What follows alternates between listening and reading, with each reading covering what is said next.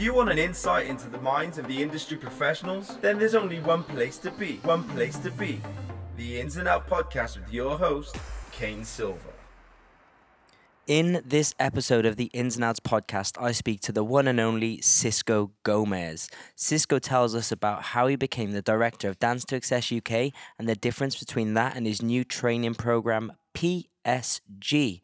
We talk about how he was perceived in a certain way because of his sexuality. Sisco also talks about how dancers and teachers should give respect to the people who came before them and how powerful that can be. And we also talk about the difference between teachers and educators.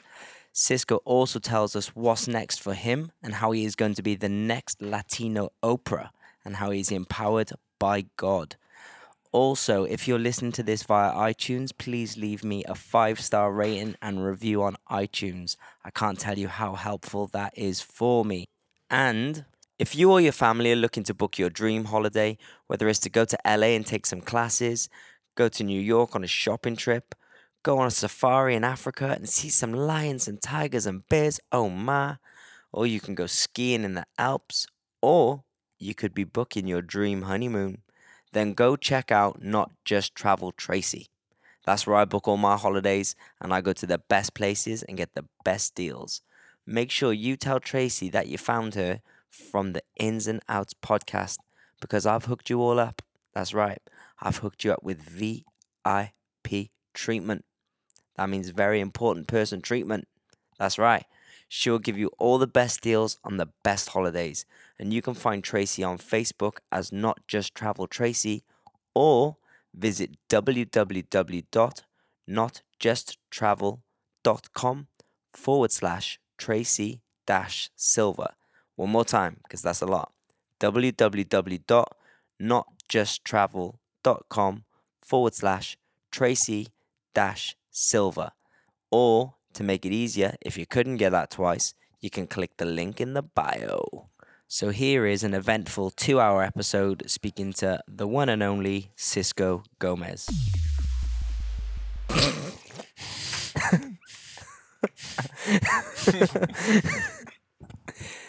and we're in, motherfucker. Oh, we yeah, okay, yeah, great. we're in. so this has been an eventful morning.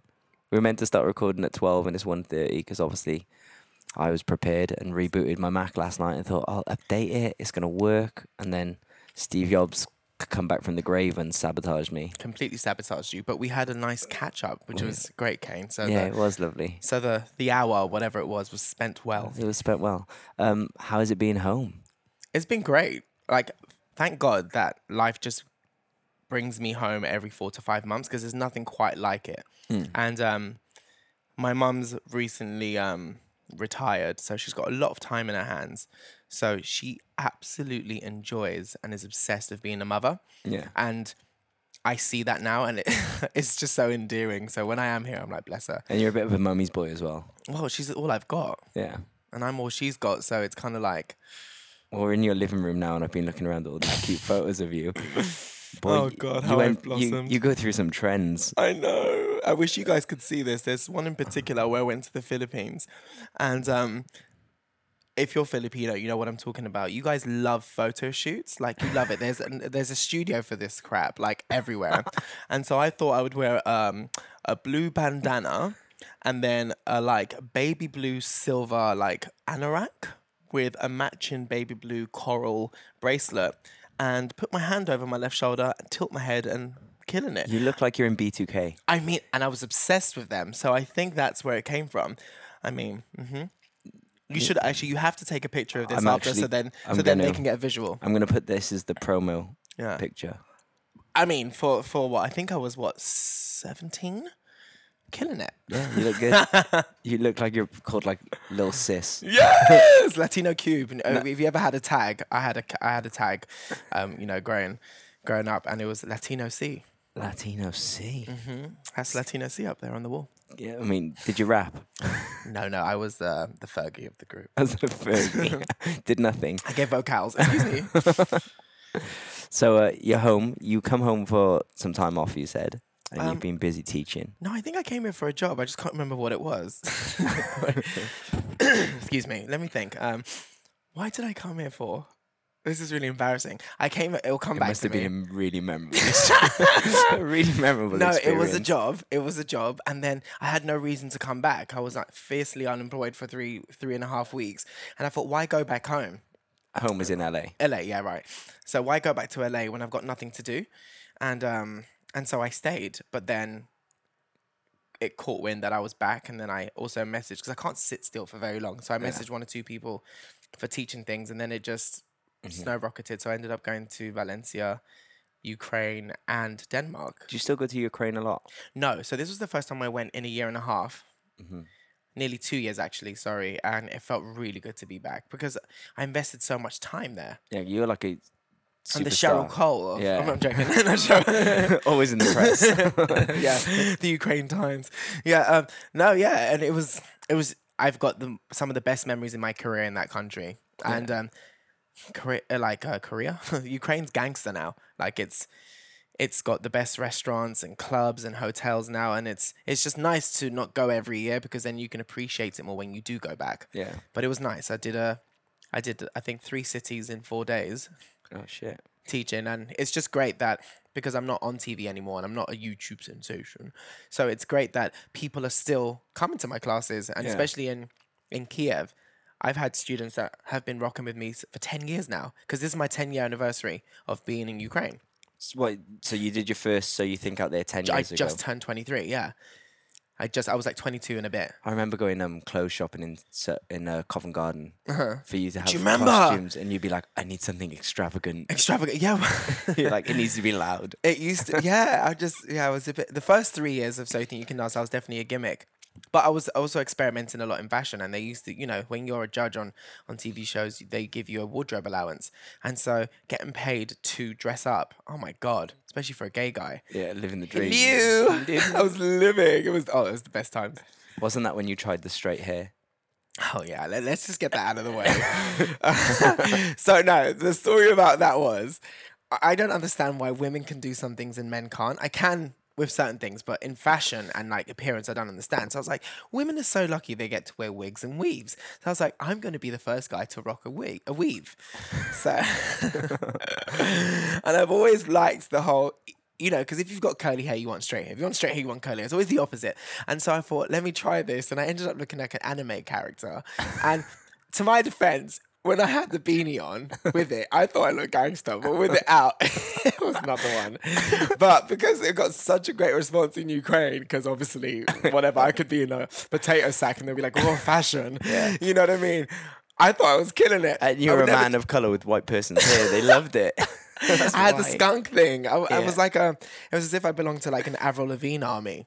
Yeah. Like it was, but you know what? You live and you learn, and you know you trust to try. And um, I wouldn't, I won't be doing that again.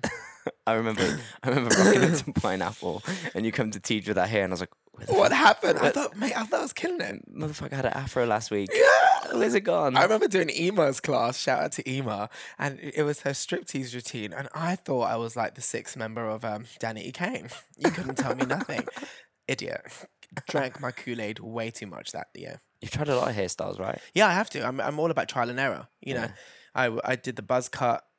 I'm not out of choice, and then I realized that the commercial business required you to look a certain way, and and talent can only take you so so long. And then I was like, well, my mum's black, so I think I've got nice hair.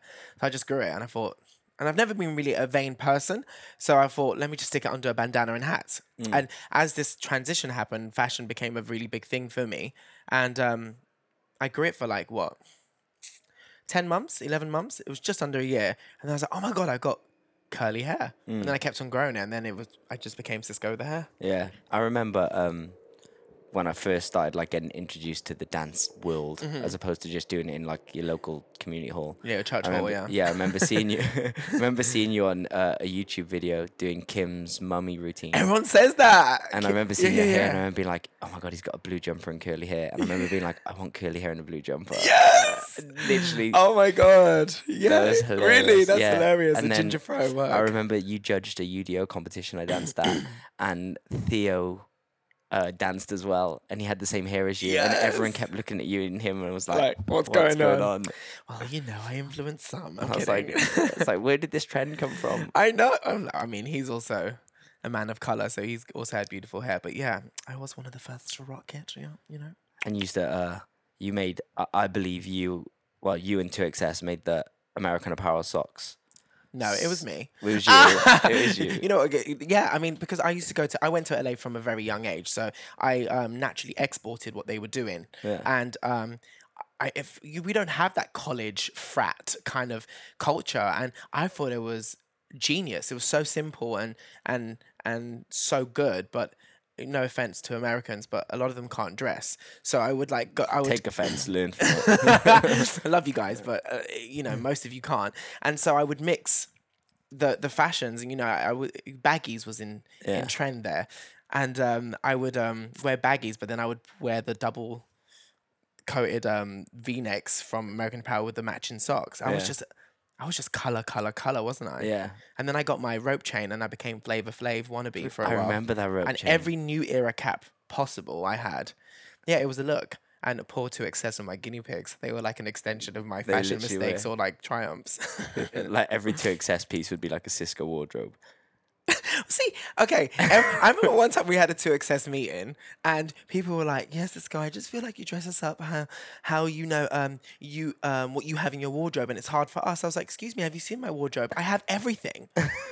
so that's not fair. You know what I mean? Like, I would honestly trial and error with me, and then I say I would be dancing, or I went out, and I'd be like, "That's actually a really good costume." In the back of my mind, and then months or years later, it would happen. So it's not that I would dress up and then want everyone to look like me. It's just that you know, at what at times I would be like, "What? That's actually dope. It's a statement, and it especially if your if your sets didn't have a theme." Yeah. I, I it just had to have something visual, and I thought color was a great way to express that Yeah. and um and so I did. So I think I can't remember who said that, but no, you're wrong. I just had, and you know, even if you come to my wardrobe here or in LA, I do have everything. You know, I'm a method dresser, so I have from like hip hop urban clothing to like really flamboyant clothing to like really like Gaga stuff to Yeah. like normal normal stuff from the Gap. You know what I mean? It's like I, I'm a mixture of stuff, so I, I pretty much have a bit of everything. You're a chameleon. Like Yeah. Oh my god. Yeah. Yeah. Yeah. Yeah. 100%. Yeah. Yeah. Definitely. Um, speaking of 2XS, for me, 2XS was a huge part of my dance my dance life. Mm-hmm.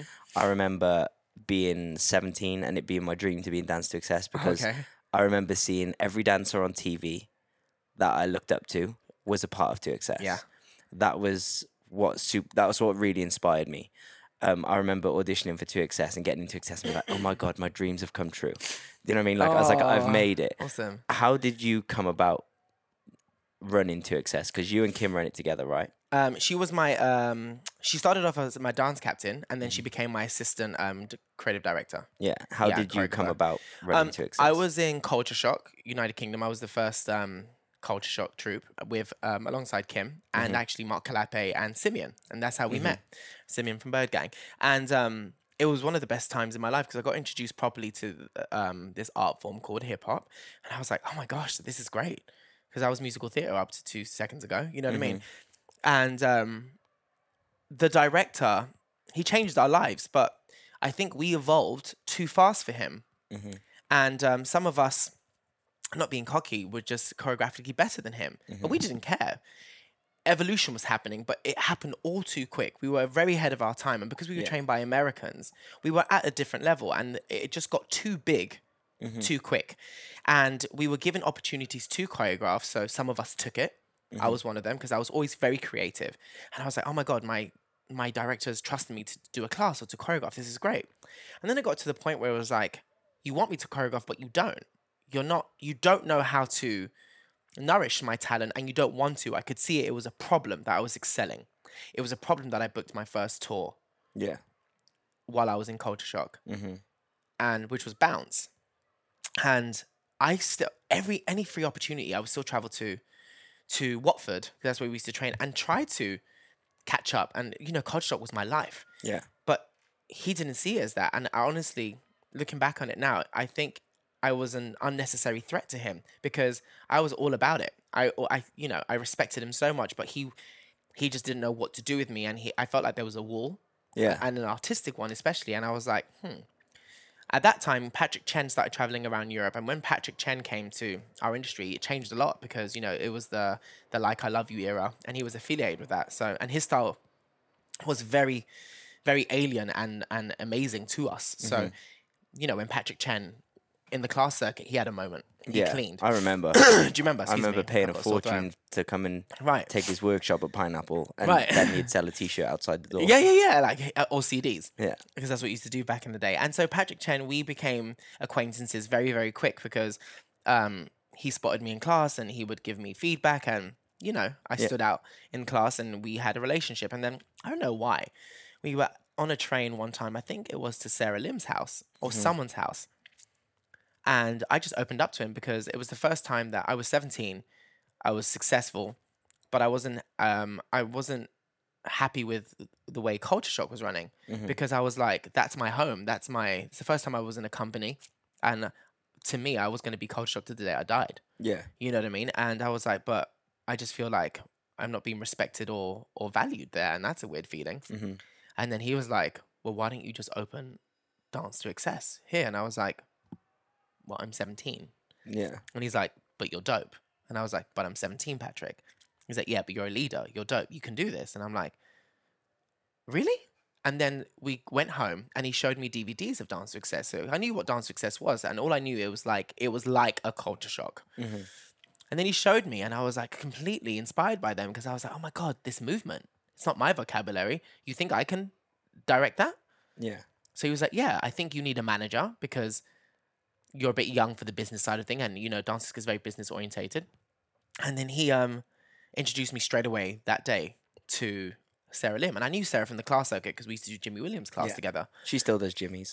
yeah. Oh my god! Shout out to Jimmy King. And then um he and literally 2XS happen, and I was like, okay.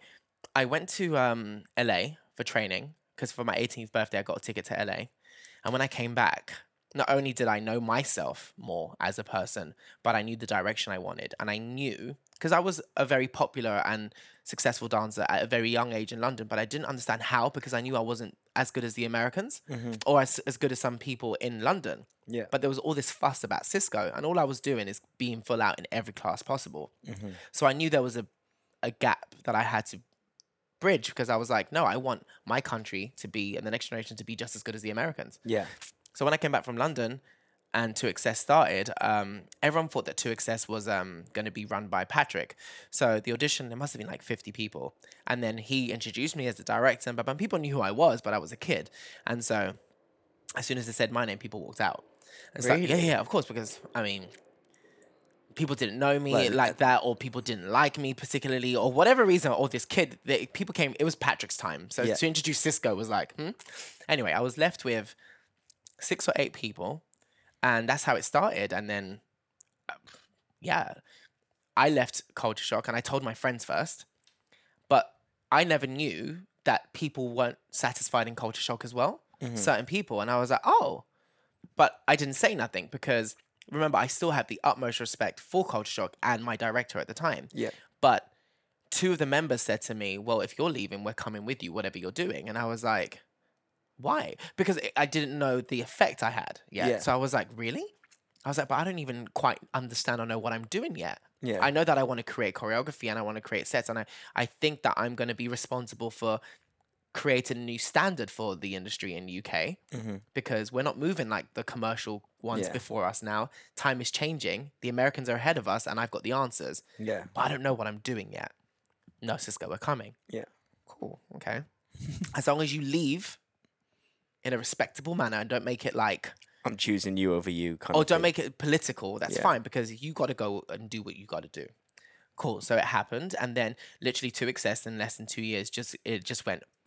It just grew, just because the people that we we were, the, the, I think the material and the people that were in the group, you just couldn't deny that talent. No. You know, I was very lucky that who I had in, in especially the first two and three um, seasons of of 2XS, they were incredible, potentially incredible, and Yeah. incredible, and it was incredible that they just um, the, the the obedience level to like someone who was younger than them, Yeah. and really and truly only had maybe two or three jobs under their belt. All I, all I had was street cred.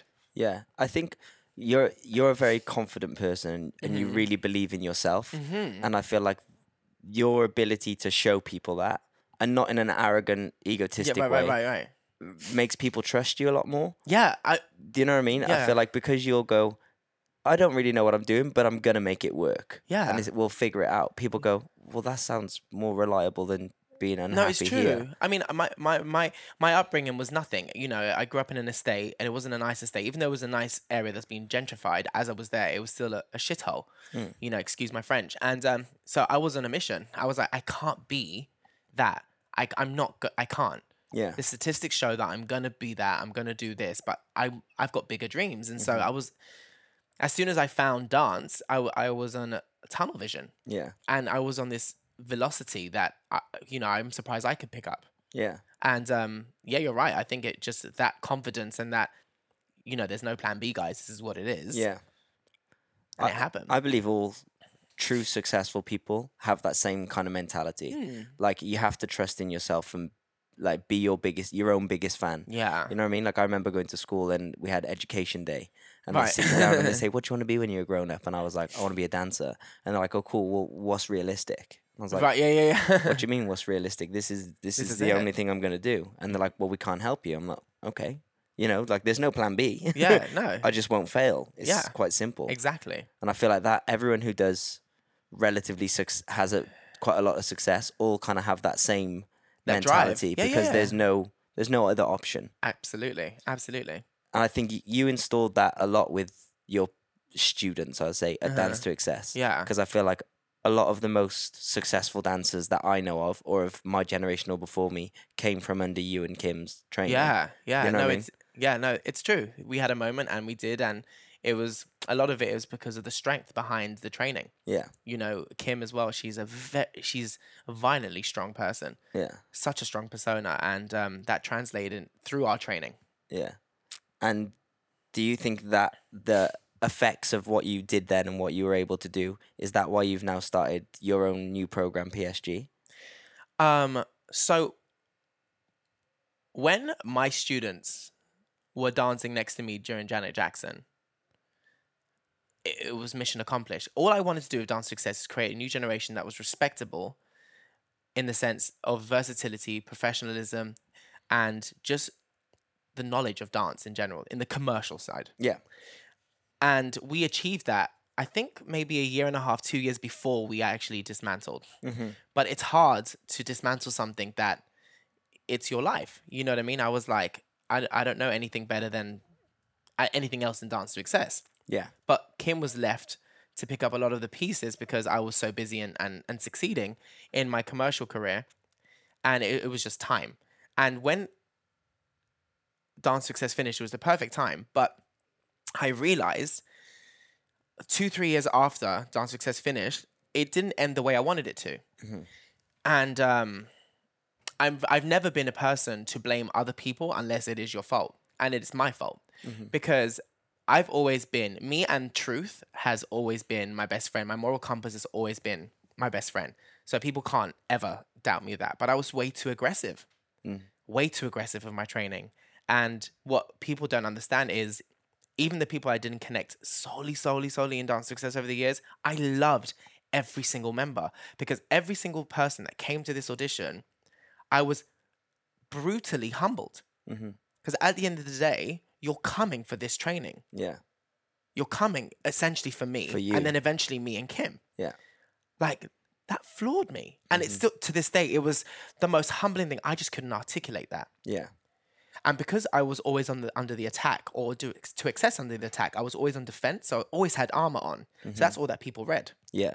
And so with Dance 2XS, when you're a director at 17, 18, you don't know what you're doing. You know, you're, you're, you're figuring it out as it goes along. And even though the, the training was successful, I think it would have been more successful if I would have been wiser and older. Mhm.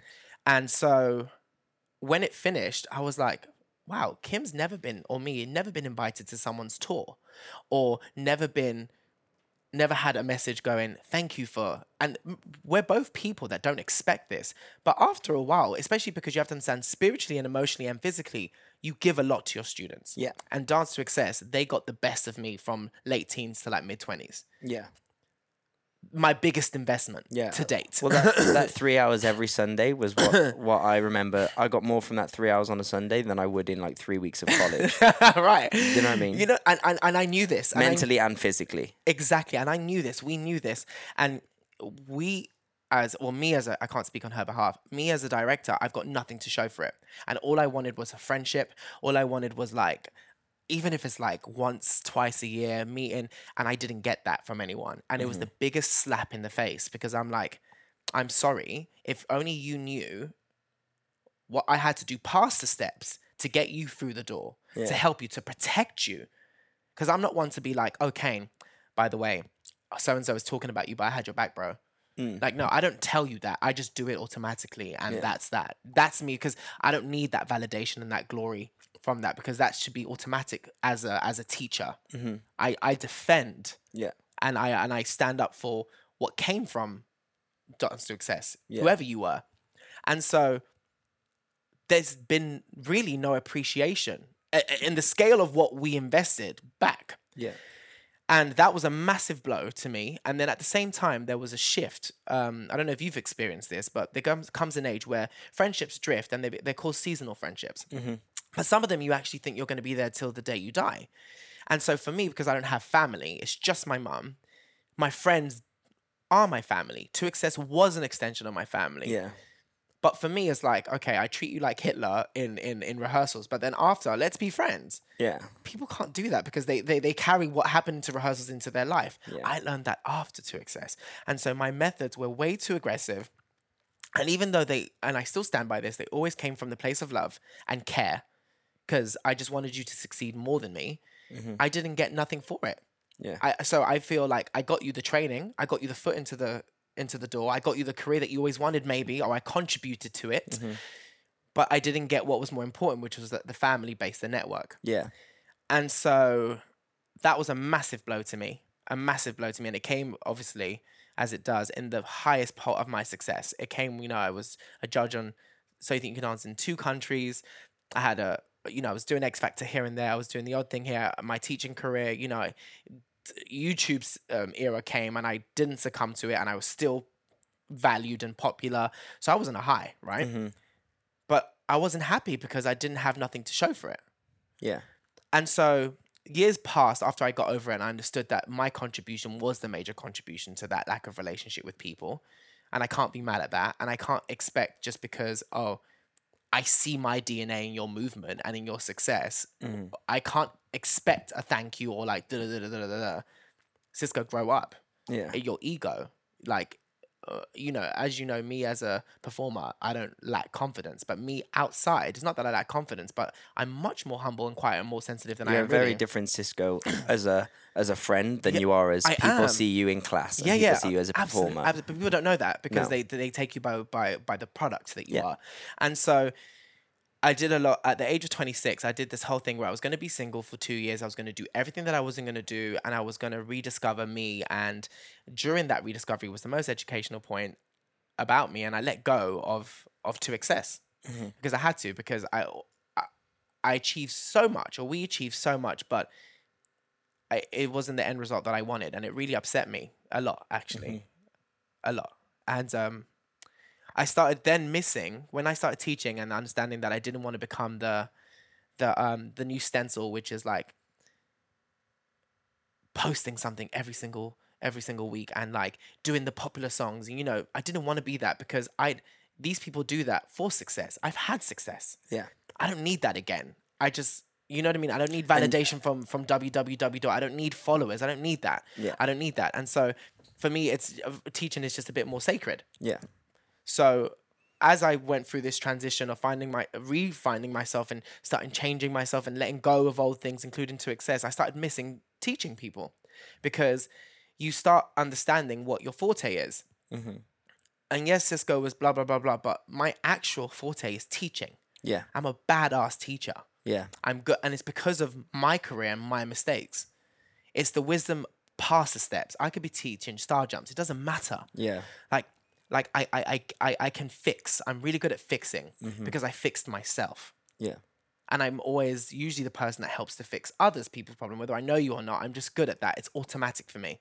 So I was always like, oh, but how do I do it? I don't want a company and I'm in LA and I don't want to do it in LA. So how? And then like one time I just um I just started writing randomly. I was back here for some reason. I think it was um Probably another job you can't remember. Yeah, another job I can't remember. and then that sounds so pompous, but I just can't know. remember. And then I was writing, and then I wrote a syllabus down. Mm-hmm. And I don't know how I got into that mind frame, but I was like, if I was to teach again, and it was a more intimate setting, how how can I how can I make it more important than steps? Yeah. And I started writing, and I came up with this thing called ADP, and I was like, "Where the frick is this coming from?" And I was like, you know, I'm a What does that mean? ADP means acknowledge, dismantle, and proceed. Mhm. And I believe that's what I've done my whole career and my whole life. Because I feel like we fall victim to anything and everything really easy as as as as performers, as dancers, because we're very sensitive natured. Yeah. And um, I think certain certain issues obviously are more um, sensitive than others, but I think it's bullshit Yeah.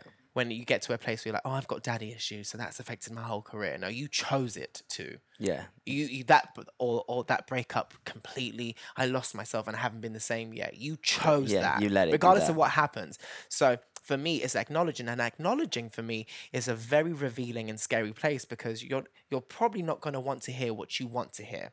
But then again that's your ego playing tricks. And Yeah. Mm-hmm. me and my ego, we're best friends. You come out when you need to be. When you're not necessary, when Mm. you're not needed, you're not in my life Yeah. confidence and ego is very different things. Very different. And I, I, I, I think I'm a person that really shows the difference. If you know me, the difference between both. Mm-hmm. And so I've, I, I, I kind of developed this, this format for me that's worked.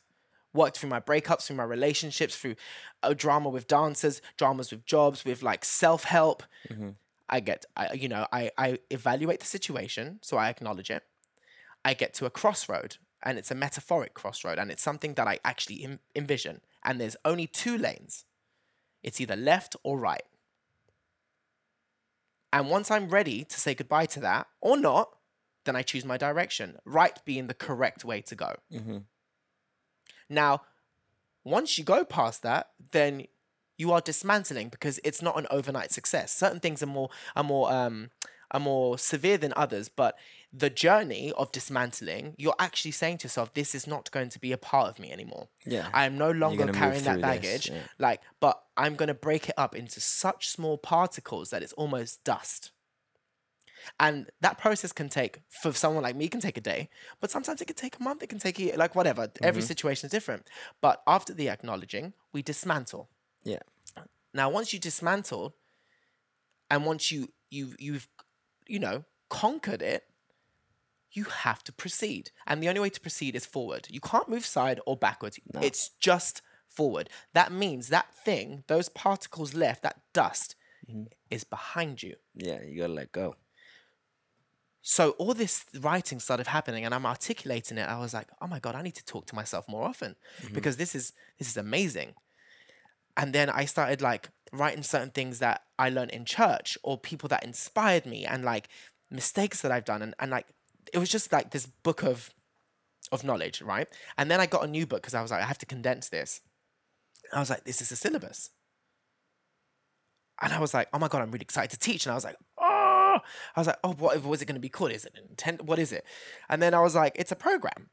It's a program. It's a, it's a, an intensive. It's a program. It's something that's short. It's sweet, and it's just a preparation. It's, it's no pressure to be affiliated with me or in a company or in a crew or a troop. It's- We're not mm-hmm. going to go on on breaking convention or it ain't that serious. It's about you finding realignment with yourself, appreciating yourself, understanding yourself so you can understand the industry, therefore, you can understand your dance. Mm-hmm. And so I called it PSG. And so that's what we do. Um, we're, we're dancing, but there's theory. Every other day, we do three, three to two hours of theory. And it's me explaining the syllabus, me revealing my mistakes Yeah.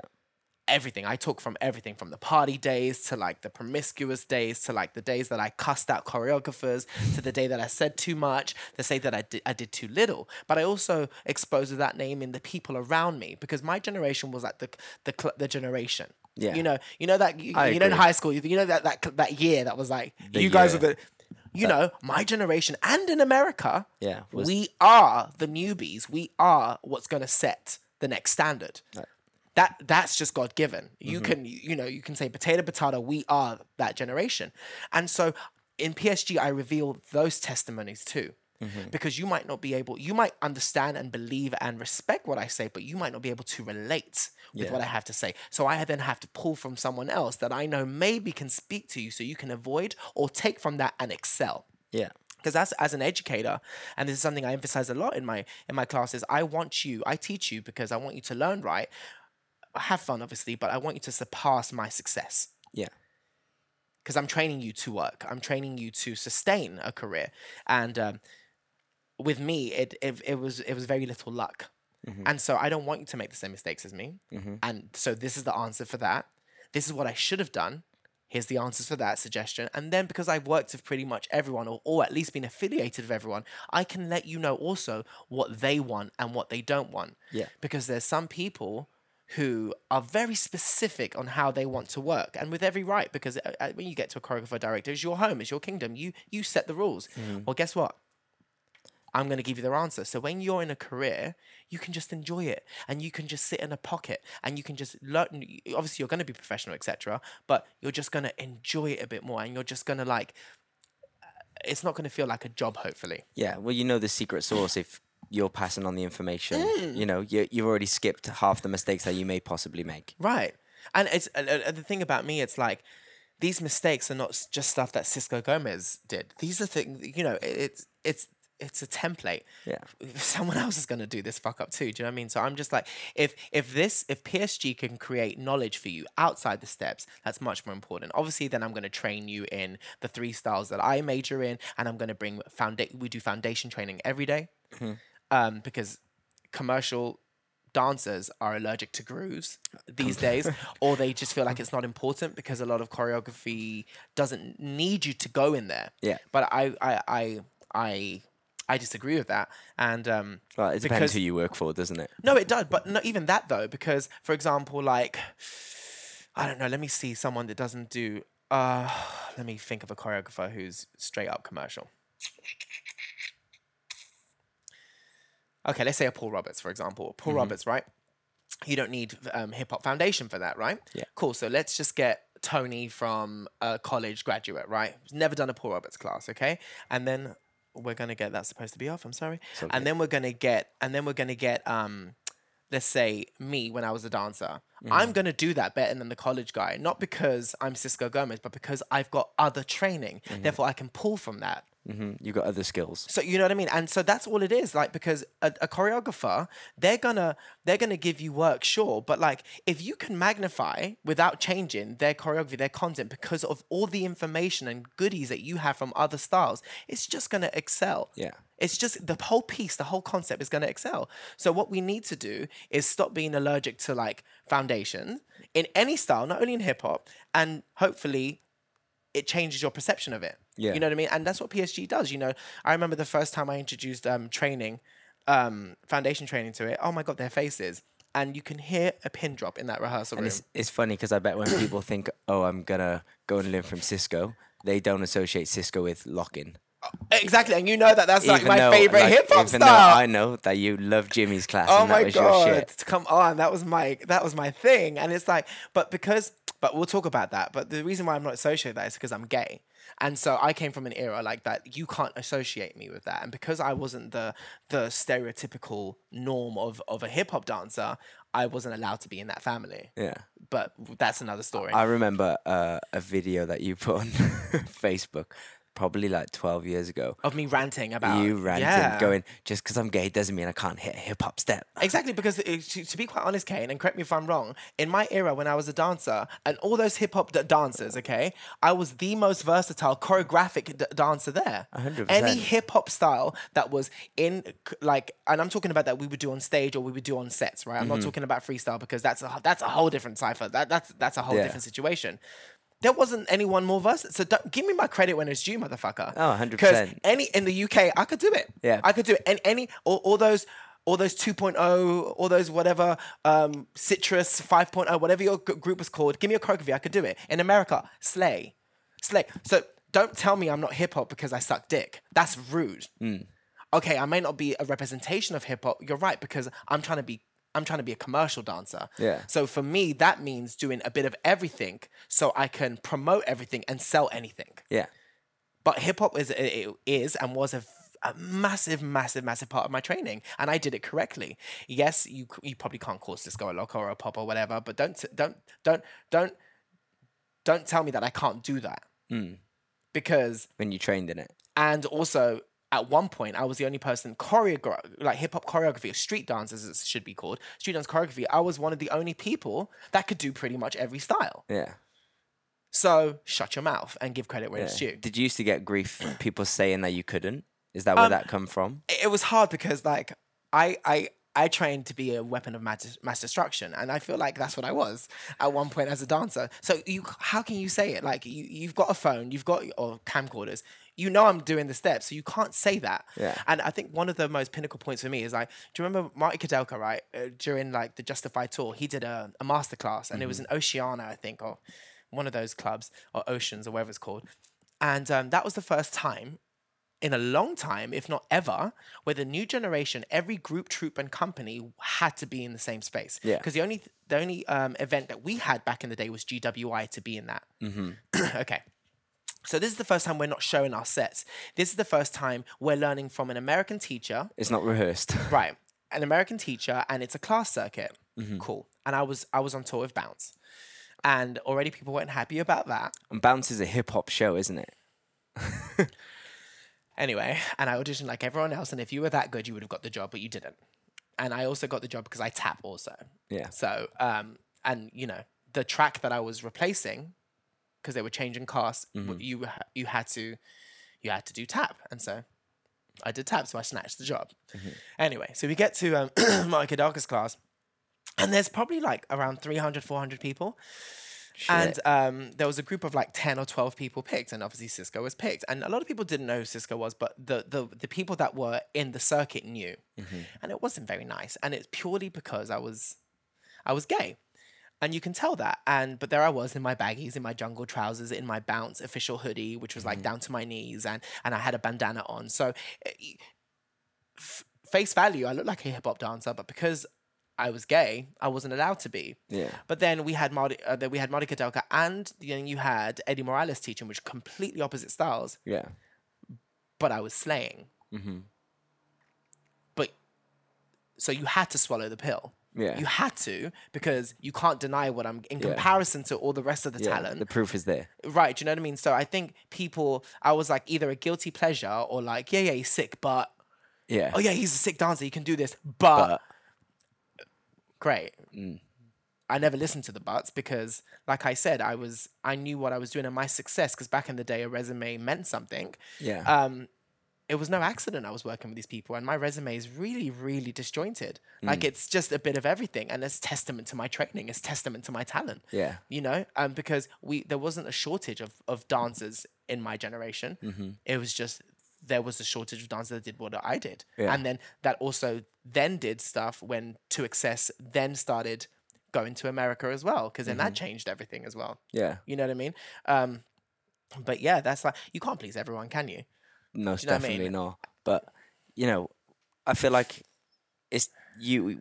You uh, rose in a society, and you your career skyrocketed in a society where we didn't really have social media. no we didn't, didn't. exist, We didn't have YouTube. We didn't have Instagram. We didn't have all these things. So right everything was.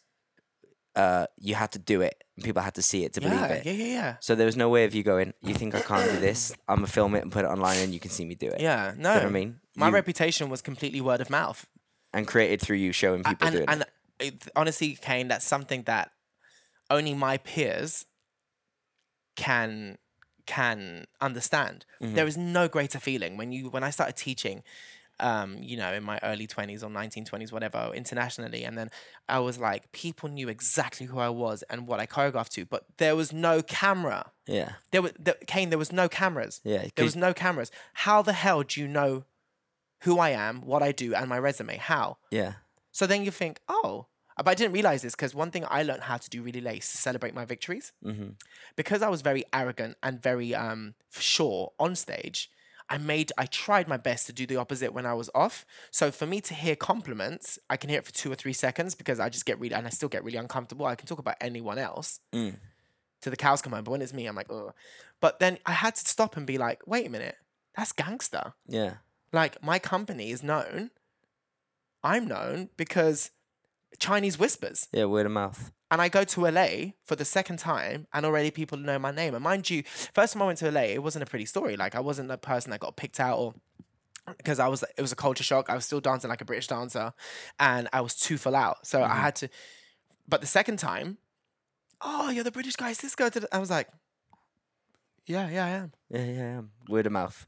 Dancing casually next to like a Tony Zar, Laura Edwards, Tucker, and the new generation before we mm-hmm. were who we were. You know what I mean? And it was just great. You know what I mean? So I knew I was doing something right, and it wasn't what people were appreciating as, let's say, but they weren't paying my bills. So Yeah. I remember the first time I took your class, I actually paid. I came to London for the weekend to go to Move It.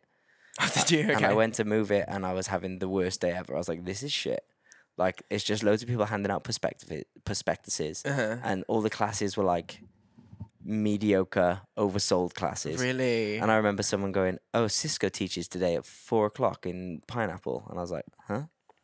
And I was like, "Wait, that's the guy with the afro, right, from the video." That's so funny. and I had, you know, I I'd never really met you before, and I came, and that was how I got brought into class just by someone saying he's teaching, you yeah, should yeah. go. That's amazing. And we came and we learned pushing buttons.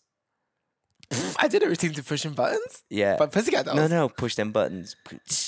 Boom, Boom, boom, boom. Go. Oh, by me and Quayle, that was a moment. Yeah, yeah. I. MP3. Yeah, yeah, yeah. MP3 push buttons. MPC. Sorry. But um, isn't it funny? Like, I couldn't do any research on you. I couldn't look to see what you were or who you did. It's all word of mouth. If I typed you in the Google, like one thing would come up and a, a weird headshot. Do you know what I mean? Like, like so you just go and you try it. I think it's really sad. It's I guess it's great in a way that we can research the classes we go and take now. But I feel like now that we're so accessible to see the training that we can go and get, Yeah. I feel like it stops people from doing it. Yeah, it does. A and B, it stops people from knowing what's happening because if dance video is a trend, it's going to come on your feed, and because of the clicks and because of the amount, you already automatically think that it's popular or it's it's a valid piece of content. Because it's busy. Right. So then you don't the people who are doing the groundwork, who are talented and who who do maybe deserve success ain't getting that anymore because you're competing with figures and clicks. Yeah. And I wasn't part of that generation. You know, I knew about I had to investigate. You know, Britney Spears changed my life. And then it got to the point where I had to stop gagging. Yeah, you laugh, but that Baby One More Time video and Crazy video was everything. I know pe- some people say MJ, mine's Britney. What? Um, you know, because I was my dream was to be Angel from Rent or Rusty at Starlight Express. And then the Baby One More Time. Do you remember CD UK? Yeah. So CD UK was my shit. And then CD UK came on, and then this new artist, Baby One More Time by Britney Spears. And I was like,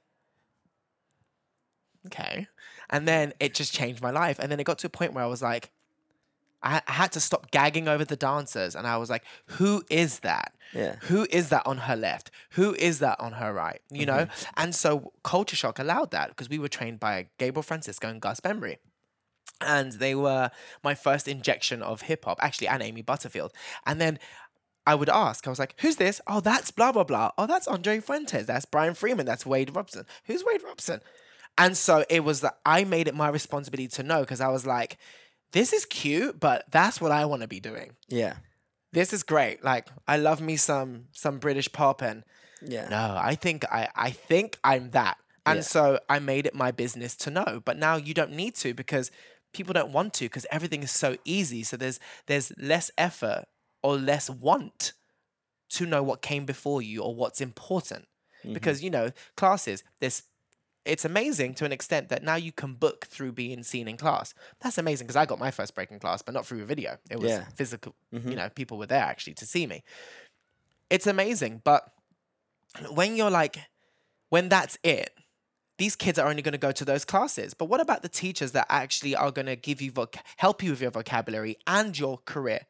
Especially with longevity. Those classes are in America are basically what 10, 12, 15 people. Yeah. And then the the YouTube heroes, um, which some of them deserve to be there, and I don't mind naming them because there's some people that are like you you did you did the groundwork to Yeah. deserve that. So now that you're that, great.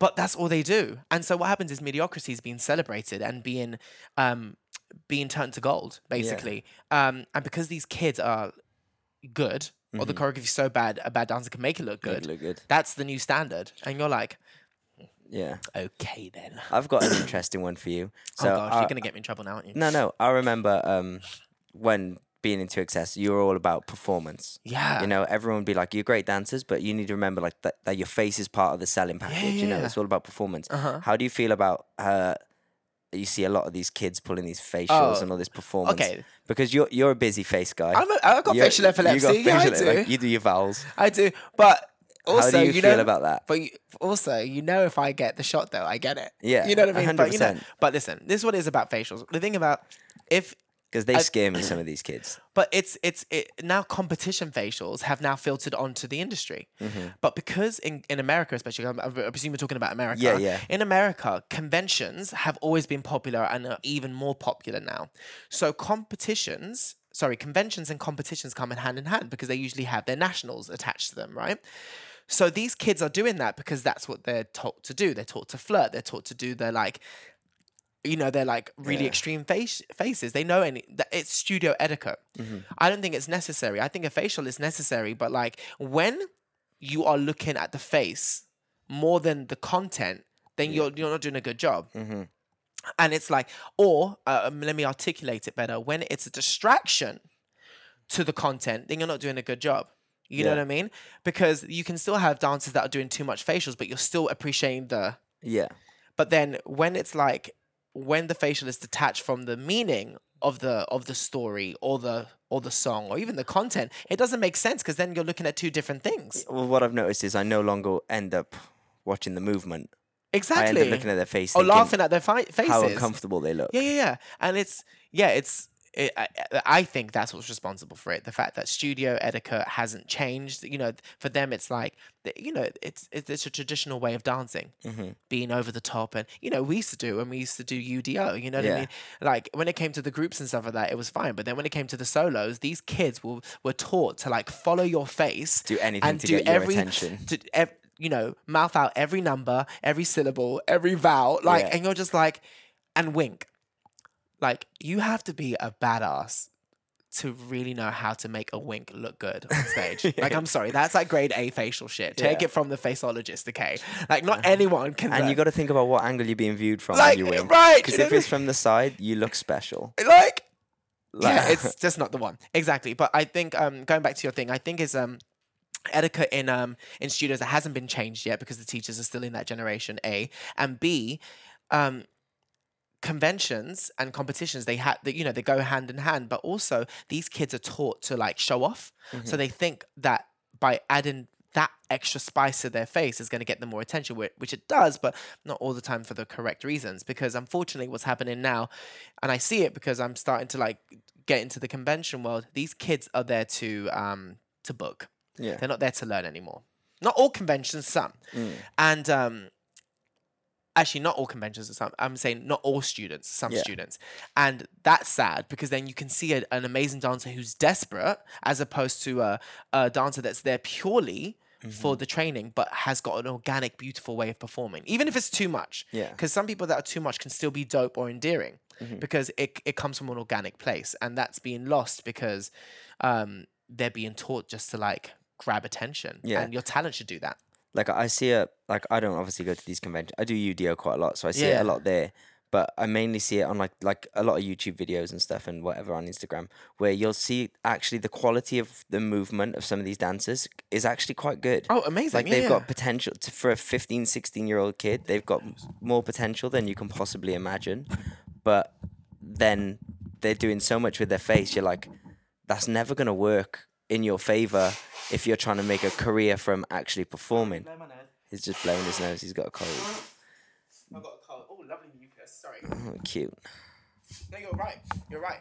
And it's a shame because some of these kids, you're like, you're actually amazing. It's just that your choices in your faces are. Horrific. Mm-hmm. But oh my god, I'm sure I've done that many a times. I mean, we all know my my. fa- I mean, I'm not as bad as some some people. Uh, do you know what the Charlotte Church video? I remember seeing an outtake of the "Call My Name" Charlotte Church video, and I was like, "Oh, I really do too much because I was so good at doing the choreography. I thought I was killing it, bitch." You know, and you know, oh, my face is just an extension of the beatness that's Yeah. been created. nah, so that changed everything. I still get facial epilepsy, Yeah. but I, I I definitely know how to do the the peanut face. I Yeah. call it. You know, peanut, that Show amazing that. dancer. She's like, Oh yes. and she just she just she she was so amazing at pretty much doing nothing. It was just like this is the face, look at the body now, girl. Yeah. And I was like, okay, I'm gonna take a bit of peanut. Saying that though, if I'm in class, you know, I'm like, Yeah, I, t- I find it interesting because uh, it worries me, worries me that these dancers are being glorified and that they're being shown as this is the creme de la creme. This is what we aspire you all to be. These are our mm-hmm. final pick. This is our mm-hmm. video. This is what we want you all- all to aim towards. But I mean, after like I've done this as a career now for ten years. I'm 28, and you've done it for even longer. like, say hello. but do you know what I mean? And it's like we know that that isn't I what's know, I required. know. So how do we prevent this? How do you teach the correct methods? um teaching t- uh, dance etiquette in your class. So Yeah. PSG isn't a you know I'm not bringing it in there, No, but no, it's, it's important. it. PSG is important because I teach this, and when I teach at classes, even if, whether it's ML, Millennium, Debbie Reynolds, whether it's a convention, I'm teaching this. I'm letting you know.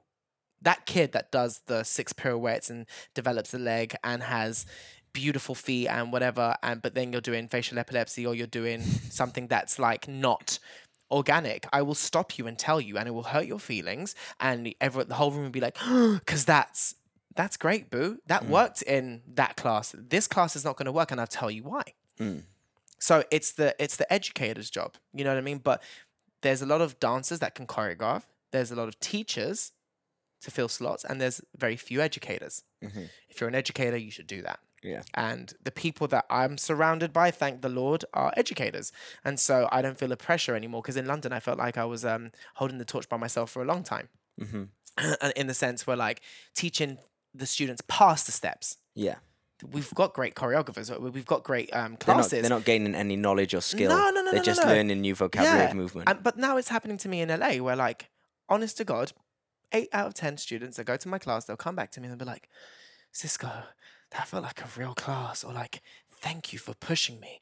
Or, like, I feel like I've learned more than just. And I'm looking at them going, thank you, but where the frick are you going? Yeah, what These are things you you shouldn't be telling me. These- thi- this is, I'm sorry, this is what every single class should feel like. I'm Mm. sorry, I don't care what style it is. Who are you going to? yeah, where are you putting your money? And I, I- honestly, I get these uh, these people saying this to me, and I'm like, run, run, kids, run, run, run away from these classes, Yeah. run. But um, yeah, sad. Not my problem though. Nah. No, but it's just I feel like I, I created this platform because I've I see a lot of young dancers and I teach at colleges Mm-hmm. Getting guided in the wrong direction and being taught Really? being taught things which are so stereotypical and not necessarily not s- essentially true. Oh, Do you know what I really? mean? Not pure False prophets, basically. Yeah, I Mhm. feel like that's a, a big thing at the moment. So, and I believe that people learning from people that I look up to, I only get people on this podcast that I respect and Okay. that I look up to. I would never ask someone on here that I think isn't worth. I thought you were about to name someone. My I was time. like, go on. but um, that I feel like people can learn from. Well, yeah, that's the point. You know what I mean? The thing is, if, if you do have a platform and it is to create good, then make sure that you've got good on it. Yeah, You know what I mean? Like, you're not going to order, I don't know, a let me see. You're not going to order caviar. And then if you get pie and mash, you're going to be pissed. you'd be pissed. I asked caviar. Yeah. Thanks. So it's good that you're doing that because um again there's a lot of false prophets and because a lot of the dancers aren't doing the research to who came before or can identify who's good Mm-hmm. past the steps as well as steps, then it's it's anyone's game. yeah, And that's why there's so many of us teachers and not enough educators. yeah. Like some of my students, because I teach at Wilkes Academy quite a lot. Some of the students will go, "Oh my god, I love this dancer," and I go, "What?" And they go, "Yeah, they look sick." And I'm like, "Do you know?" And I'll name a bunch of who I look up to as performers and dancers, and I go, and they'll go, "Who are they? I've never seen them." I'm like, "The reason you haven't seen them is because they they haven't got time to make YouTube videos." Because they're on gigs, like Right, and, and and I say, what what's your goal? What do you want to do as a career? And they go, I want to dance for Britney, for example. Mm-hmm. Well, cool. Being in a YouTube video, aiming to make these videos isn't that the right direction, direction, for you. You need to aim towards being around the dancers that are working. And I always say, look around you in class. If there's no one around you that you strive to be like, then you're probably in the wrong. You're probably in the wrong class. If you're the best in the room, you're probably in the wrong class. Yeah. Like you need to aim higher Of course, you have to reach. Yep. if uh, you were to give a list of classes within the UK for young dancers to take, who would they be? Okay, but you you're gonna have to be more specific to do a dance class or to be educated. To be educated. educated, there's only like Like if um, you're gonna like, I remember you always used to say invest in your talent. yeah yeah yeah So if people are gonna spend their money, yes. how do they spend it wisely? um eh, educators th- there's only there's only Kenrick, Mhm. there's only me, there's Kim, there's Lucas, Mhm. and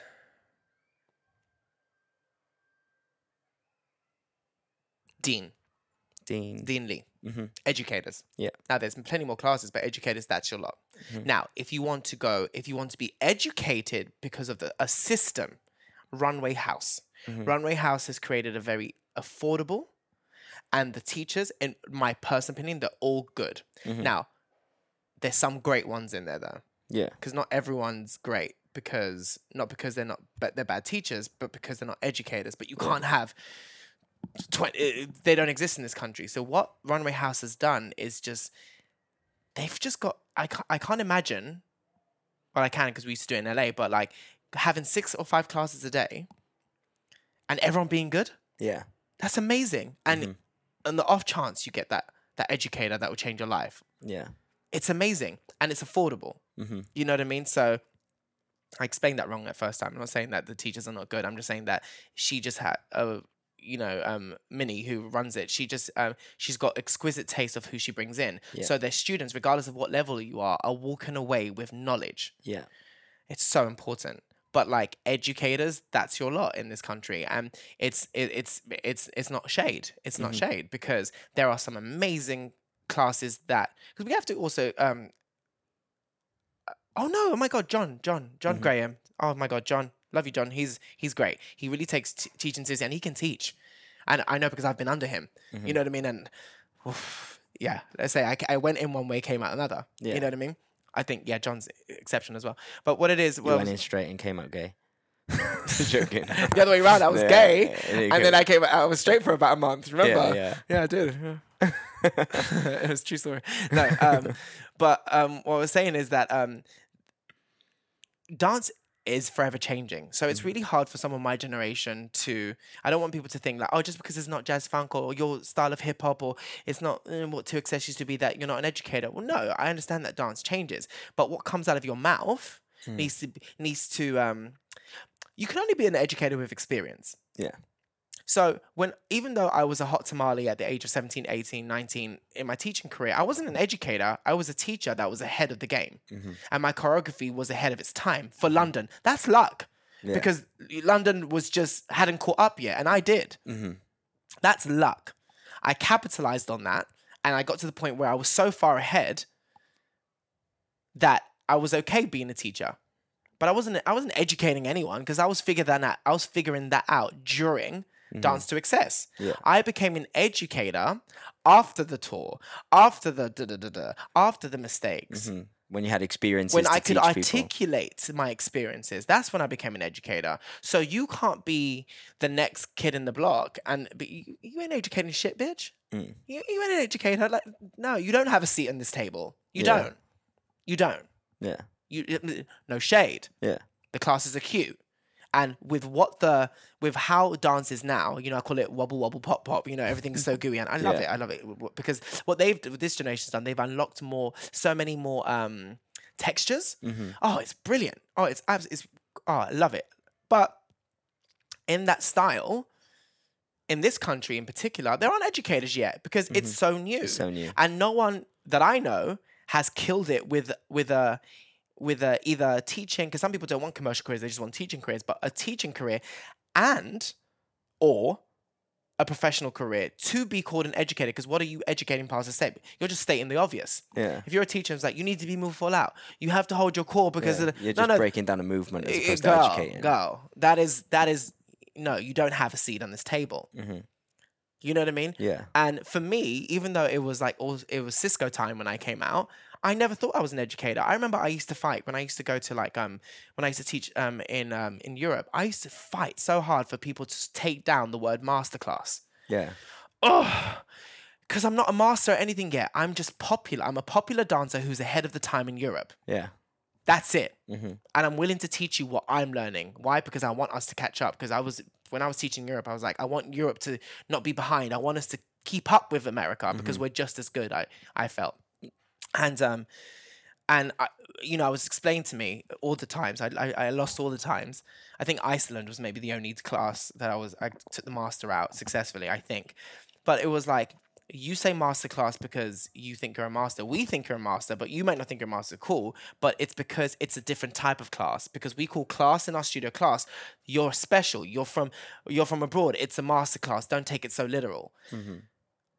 If me, when it was all about me to an extent, was trying to fight the good fight with with what words to use, these kids can't be mad when when someone older mentions them or like says you're not an educator yet. Yeah. It, it, it, you not being an educator doesn't mean that you're not good. It just means that you're just you just don't have that hat on yet. Yeah. You're not a black belt yet. You know what I mean? Do you know what I mean, Kane? you're Yeah, white belt, exactly. you're halfway.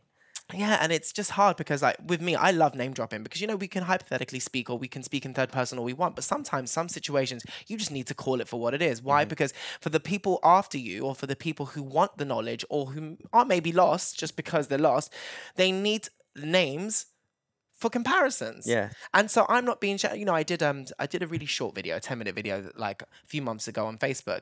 Oh my god, the backlash I got from it because I named people and these are people that I even trained. I was like, okay, first of all, you know me, so where am I coming from with this? You know that it's from a good place. But I'm not cussing you out. Yeah. I'm not cussing you out. And one of the topics that uh, I got heated with a few people was that how are teachers like me supposed to continue to teach if the legacy isn't being continued by the people that we taught? Mhm.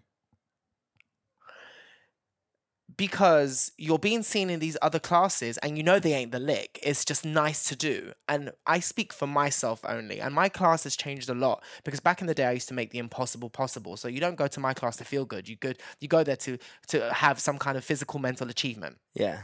To Now- go through the struggle. Right now it's different. Now you're still struggling, but it's different because I know how to cater. I'm not. uh, That's not my philosophy anymore. So my my choreography is much more comfortable for the body as long as you're working hard and you're consistently doing at it. Right? It's still a, it's still um, a challenge, but it's not a struggle. But these people that that I trained or that I helped ain't coming back anymore. Yet.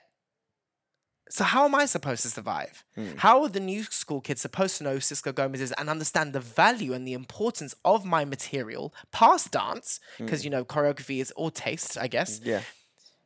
If you ain't rocking with me, but Yeah. you want visa letters, Yeah. but you want me to put you through to a Jerry or an Ashley or did hmm. no. N- not anymore, you're not. Nah. So I named some people and I said, and this has happened, are some of our best dancers never go to class. But mm-hmm. because they stick in the same realm and they're consistent, mm-hmm. it's good for you to be in class, even if you are crap, because it sh- shows humility and mm-hmm. it shows that you care about your ta- your talent.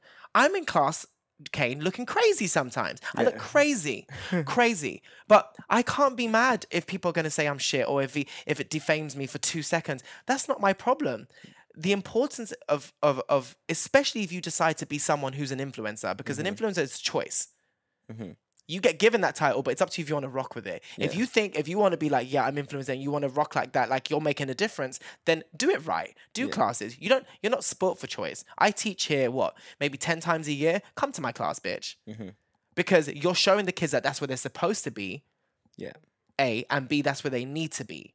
If you want this, because sure, everything that came after me was pretty pretty dope.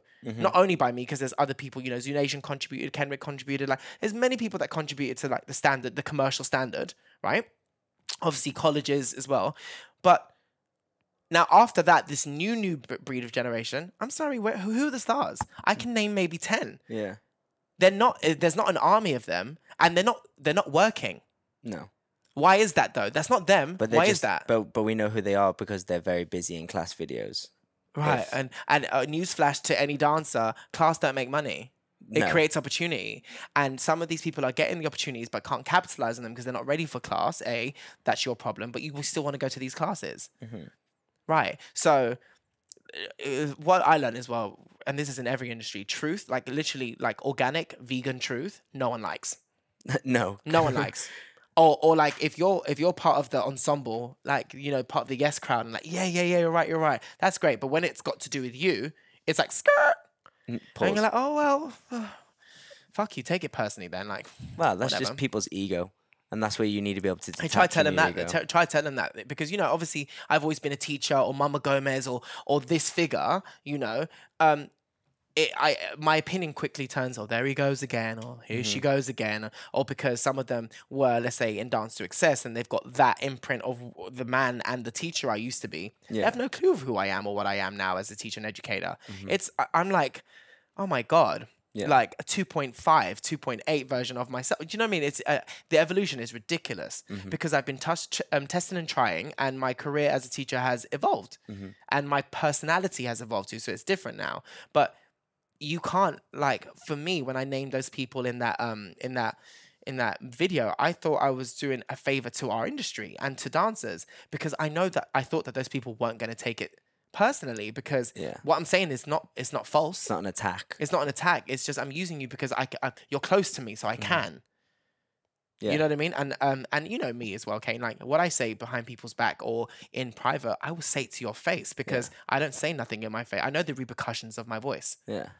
And that's why I talk less and more now because I'm that person, unfortunately, that if you're asked an opinion and there's 20 other people and everyone's had an opinion and a really strong, maybe negative one, all that fades away when my mouth opens Mm.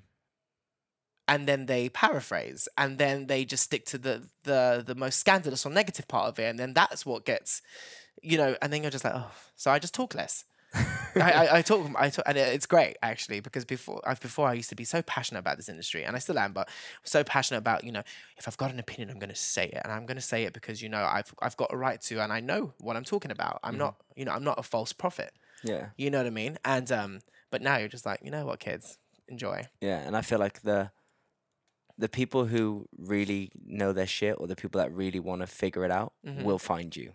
I mean, they will gravitate to you because they'll use their brains and they'll go, "Oh, where did this come from? Or how do I?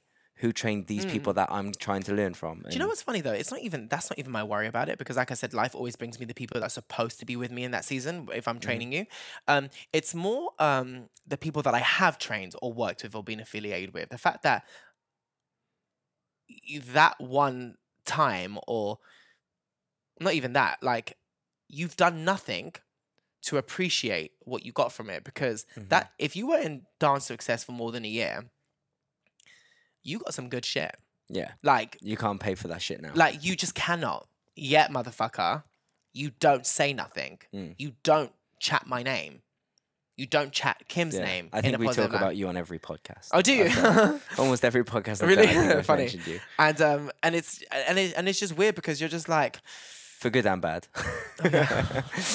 and you're just like um yeah you can say what you, again good and bad you can say all the bad you want whatever it is because everyone had a different experience Mhm. but mate imagine your train imagine your career i'm sorry some of you motherfuckers wouldn't have a career without this training and the- yeah i said it and you hear the sound effect that's a bottle slash mic drop you wouldn't have it you're welcome yeah. how about you say it? Mhm. You know what I mean? And I remember when Andre Fuentes died, he was one of the most influential people to me without me even knowing or accepting it as a performer. And when he died, I went round and told all my teachers. Mm. And I was like, this is the weirdest thing ever. And I hate that it took this to do it. But Mm-hmm. thank you. And this is why hmm I want to say thank you to you. Yeah. Because my students know where my training came from. Mm. But my teachers need to know that I'm holding a part of you wherever I go. hmm I, I, I can't I can't I can't succeed without without thanking Craig Holloman, Reno, Amy Butterfield, Jimmy Williams, um, Kitty Crawford, um, Pineapple Performing Arts School. Like I can't. Kimberly Taylor changed my life. You know what I mean? John Graham to an extent. Marty Kudelka, Jason Wright, Rhapsody, Kevin Maha. You know, these are people that I need to tell them how important they are because you I didn't learn from you and then I've Siscofied it. I'm teaching what you taught me to some extent. Some of those moves are particularly there. They've been created because of your DNA that's Yeah. in me. hmm Like, Who are we kidding here? Yeah. I'm not too cute to tell you where this came Yeah, from. Quote the source. Like, hello? Because at the end of the day, I have a way of moving or a way of choreographing anyway. Mm-hmm. You know, I keep on talking. Brian Freeman, like, major influence to me. Like, and the list is endless. Sorry if I've missed anyone out. There's so many more people, but people know where my shit comes from, especially in PSG, because we have that intimate time. Because how dare you not to know? Mm-hmm. Are you that cute? You, th- you think, you think, beep, that you're responsible for that? Please. Yeah. Bitch, please. That came And imagine it, imagine it coming from you, and you see you seeing your influence. You see your influence on people, and you're not trying to chat my name. Okay. All right. Cool. Yeah. You, you you think you're too cute. Yeah. You got bad etiquette. And as dancers, we you know we're trained and we've got no choice but to be me, me, me, me, me, me. It's just you, yourself, and I. You know, it's just you, and I get it. But showing appreciation, vocalizing that, Mm-hmm. it's an amazing, impactful thing, you know. Yeah. And the, some of the reactions I got from some of my teachers, I was floored, and I was crying. Some of them, like every single time, like for example, Jimmy Williams speaks to me, I nearly cry Yeah. because that he is the reason why I know how to groove. He's the reason why I understood funk. He's the my introduction to locking, to popping, and some of my best training moments were with him. And I was never the a grade A student in his class. It took nearly seven, six years for me to receive a com- a proper compliment from my teacher, which only uh, it only shows you what I looked like in those classes. Yeah. That aside, when that man came to teach for PSG and he just sat there because he just wanted to like see what it was about, Uh-huh. and the words I got from him, I couldn't honestly, you couldn't have a better. A, a, a better thing said. You're someone that I hold so high. Yeah. Someone that you idolize to a degree. No, he's Yeah. he's my everything. He's my everything. And you know what I mean? It's just that that exchange of of honest words, man to man. Not not because I'm trying to blow your trumpet or just I feel this way, so I'm going to tell you. Mhm. It's amazing, and it goes such a long way. It goes such a and and, and I held that for so long, Mhm. for so long. You know the way Brian Freeman, he's not as they say nourishing as a as as a, as, as a Jimmy Williams. It's not his character, but the way how he keeps on putting me and submitting me for these jobs that I think are above me Mm-hmm. because I'm not I'm not as valuable or popular in America as a teacher. He knows how I can teach. He know I can choreograph the crap out of anything. Mm-hmm. Right? He knows me as a person too. So what he does, he takes me to these places that are I'm teaching next to Tessandra. I'm teaching next to Nappy Tabs. I'm t- I'm t- I'm teaching next to Brian Freeman. I'm teaching next to um, Tina Caspary. Like I'm Yeah. In quotations, the greats. no no no no no no. Like yeah they yeah, are. yeah. Do you know what I mean? And, but then but then you have to be like Sisco. Again, choreography. That's everyone's opinion. mm-hmm. But I'm that good of a teacher. Yeah. So of course I'm there. But him to do that to me, to give something, and he doesn't need to do that. It ain't gonna add zeros to his to his um, bank account. No. But just that exchange of like appreciation to help someone, whether it's through a career or through their through their being for themselves, it goes such a long way, Kane. And dancers don't do it. And my dancers definitely didn't do that. They No. didn't. And but because my teaching approach is different now, PSG is different. PSG, you know, I speak to like we've had, we've had four. We're gonna have our fourth season, so I've probably taught around 120 dancers, and 50 or 60 of them have still come. Mhm. And our relationship is completely different to Dance Week They, says. they keep doing each They keep program. on, yeah, yeah, yeah. And it's different now because my teaching is different, and it's much more. I'm much more approach, approachable and nourishing, Mhm. much more, and it's different. And it's th- some of those kids they, they won't shut up. I'll get messages from them and be like, "Thank you," da, da, da, da, da. and again, I find it hard to receive it. But I was like, "Wow, what's so different?" It's because I'm different. Mhm. But these kids, or these adults, some of them are adults. they're they they're they're they're taught appreciation. Yeah. They're not taught to say thank you to me in particular. Mhm. To appreciate is important because then how are the legacies and the history of dance supposed to continue? Mm-hmm. My legacy should never be overshadowed Mhm. by a Matt Steffanina No. or a Hamilton. Yeah. No, I completely. Now, agree. this has got nothing, but at the same time, it should never be overshadowed by Anika. It should never be overshadowed by Trisha Miranda. Notice that I'm picking random people. Mhm. It's got nothing to do with their talents. Mhm. They're known now because of their hits. Yeah. They're not. I I'm known or I should be known for what I did for the contribution for my industry, what I did for gay dancers in this country, and the technique that I did in teaching.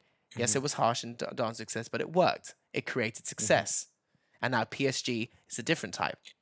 So you you know what I mean? Yeah. I shouldn't have to fight for relevance, Yeah. and I'm not going to. No. Do you see what I mean, though? I, I think it's um you know it, it's difficult because we are in a difficult generation now where everything is so so accessible and everything is so Mhm. seen but in my you know I'm 28 but I always believe I'm a generation above my age Of course you are, 'Cause because you were taught and working- you've working, I was working quite young. so yeah. young but from everyone in my generation like you're you're like you're you're a legend like you'll you'll have a legacy forever Oh, thank you. for us like I I I put a lot of my training down to you and learning a lot down to you Sean Ema John Mhm. BB you know those are, you guys are the ones which I put my success to Mhm. and I learned a lot from you Oh, guys you.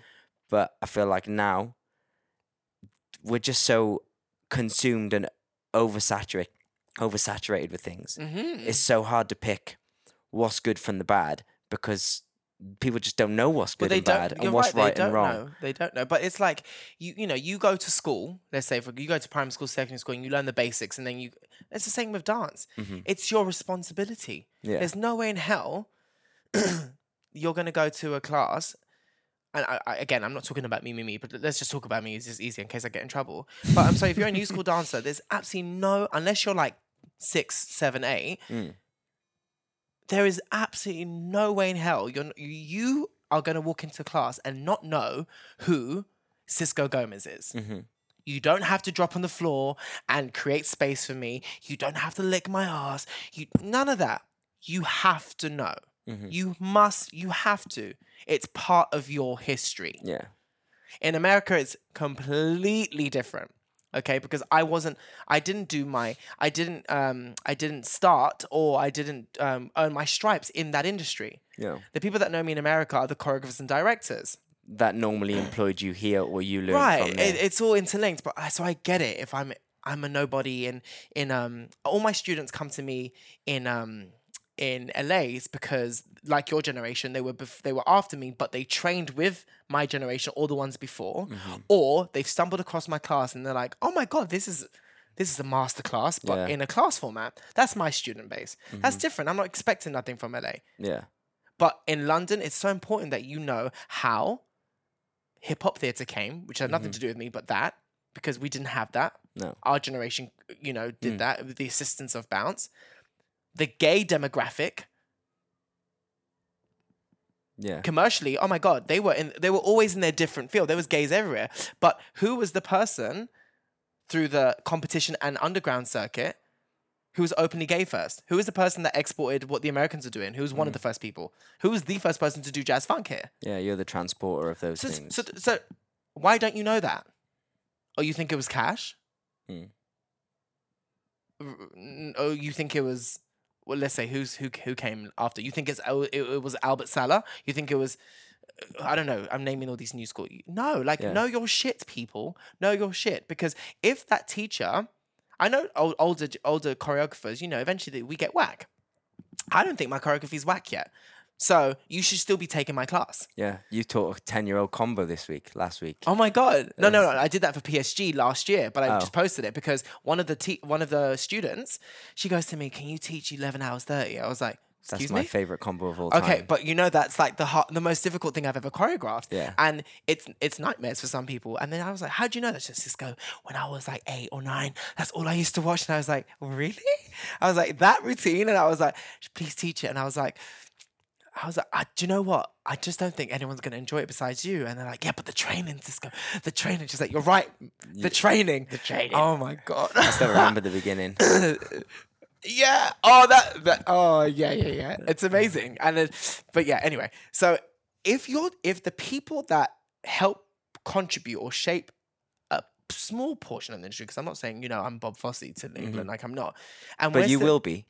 I, I, do- I don't no, think so. I won't. but I I, won't. I believe you. I, I feel like it's easier to say a Bob wh- when I die, probably because there was yeah, and, and because there was there was less legends then. But know don't mean? you was- reckon? But there was less people because there's not a lot of people that contribute that much, that that to that extent. Mm-hmm. Yeah. And by the way, I'm not talking commercially. I'm Yeah, yeah. in You know, it's like we should be known more. Yeah. We should be. We, we 100%. should. And so because we're not part of you know the new digital age we're not or, or for example i don't have a company anymore or whatever it, eventually it just it just fades away and then w- w- so my students i have a very small amount of students that come for me mm-hmm. for, for the training but a large portion of my class is taken by people who want opportunity which i'm all for Yeah. but then that just takes away the sacredness from the from the class Yeah. and so what happens is new dancers my name will be in the tip of their tongue. You need to go to Cisco's class. Mm. You know, it's going to be full out, da, da, da,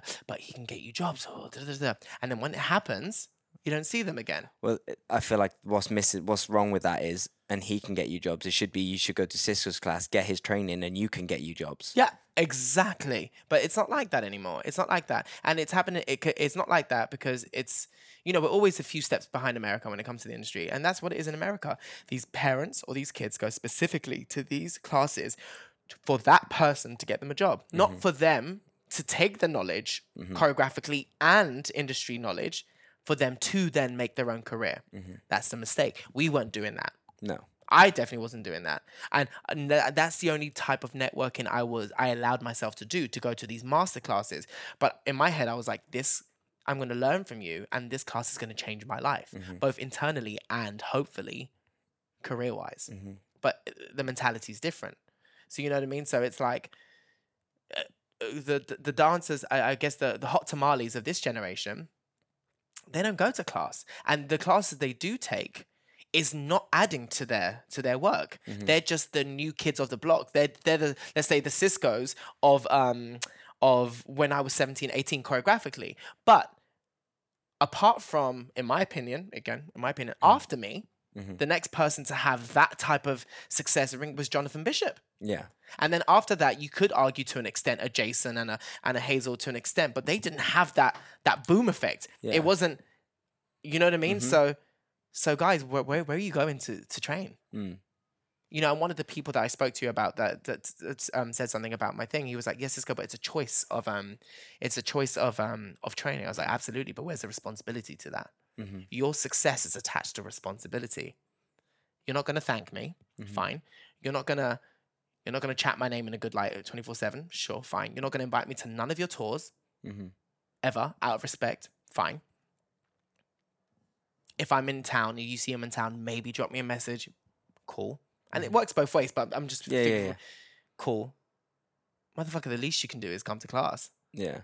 because if you're seen in so and so's class to the new generation, because remember you're the hot tamale, you're the working dancer now. To- that's apparently where they need to go. And To these the new generation, and they these think that's kids- where they need to be. and it's great for for choreography, but we need education. We need leadership. You know what I mean? Mhm. Th- that's more important than steps because we're not lacking classes here anymore. You know what I mean? Like there's, If anything, we're oversaturated in classes. We're just not oversaturated in quality. but But hey ho. okay. So if you were to say to a, a young dancer who's trying to make this their their ultimate career, what do they need to what do they need to be?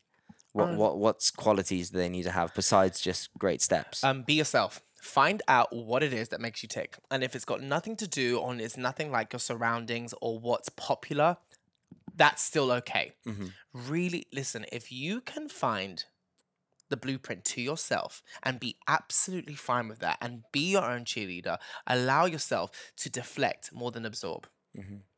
That's step one. Find out who taught what you think is great yeah. and then train your eye to know what's good choreography, what's necessary choreography, because they're all in the same umbrella, but good choreography and necessary choreography are two different things, and do both. Yeah, it's really interesting you say that because I, I said it on the podcast, I think maybe to Anders or to someone else. Uh, when I first started dancing, I did everything.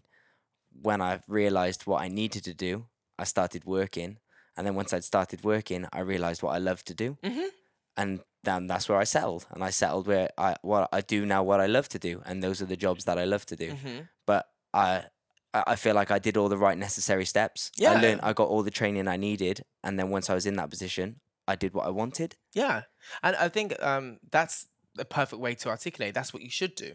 Now, the problem is when you start working. For example, let's just say me. For example, my strong point would be, I guess, um, jazz funk, let's say. Um, and so like I know that that's what I, let's say I, I I'm not teaching or choreographing and and I'm Sisco, the popular dancer, and I'm working every other Mhm. week or whatever.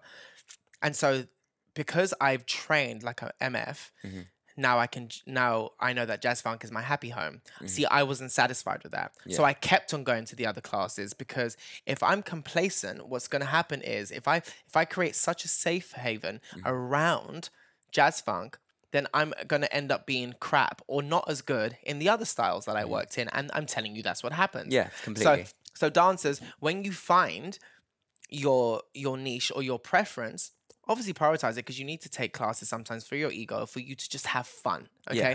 But get it, step into the other classes because it's dancers always changing and you might as well, you might as well, since you work so hard, you might as well be solid as an all rounder. things. Not just as you know what I mean? Like yeah, I was known for blah blah blah blah blah blah blah blah blah. But in the commercial sense, as a dancer, you're not exposing me. yeah. Like you're just not mm-hmm.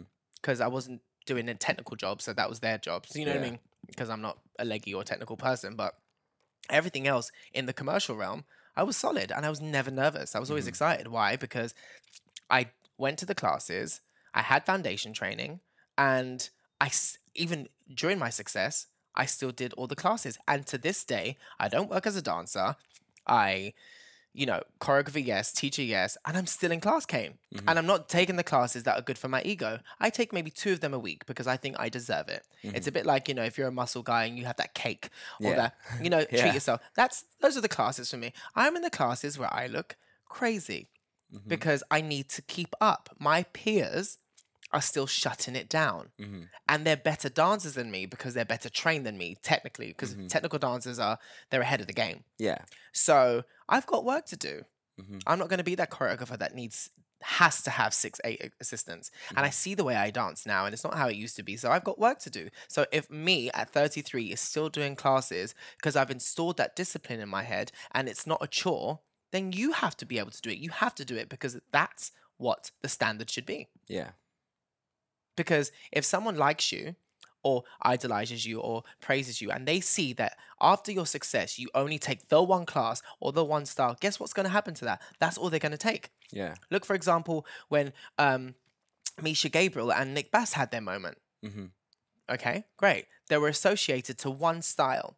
So all those little boys and girls emulated them from the fashion to the everything great great and they some of them in some countries mastered it like they would be next to these idols and dance just as good And they'd be identical. great that's great but why don't you have a career because you didn't do your research and they're both ballet contemporary down Yeah. down like down hmm like if if if brian friedman was to choreograph for them they would shut it down Yeah. There's a reason Nick and Misha both toured with Janet. Okay, you know what I mean. But no, you don't want to do that. So so you see, understand, like Uh-huh. not knowing and Mm-hmm. the power of perception because they've got a fedora and a pair of Jordans. So that's all you need to do. Calm down, kids, because my generation we did that.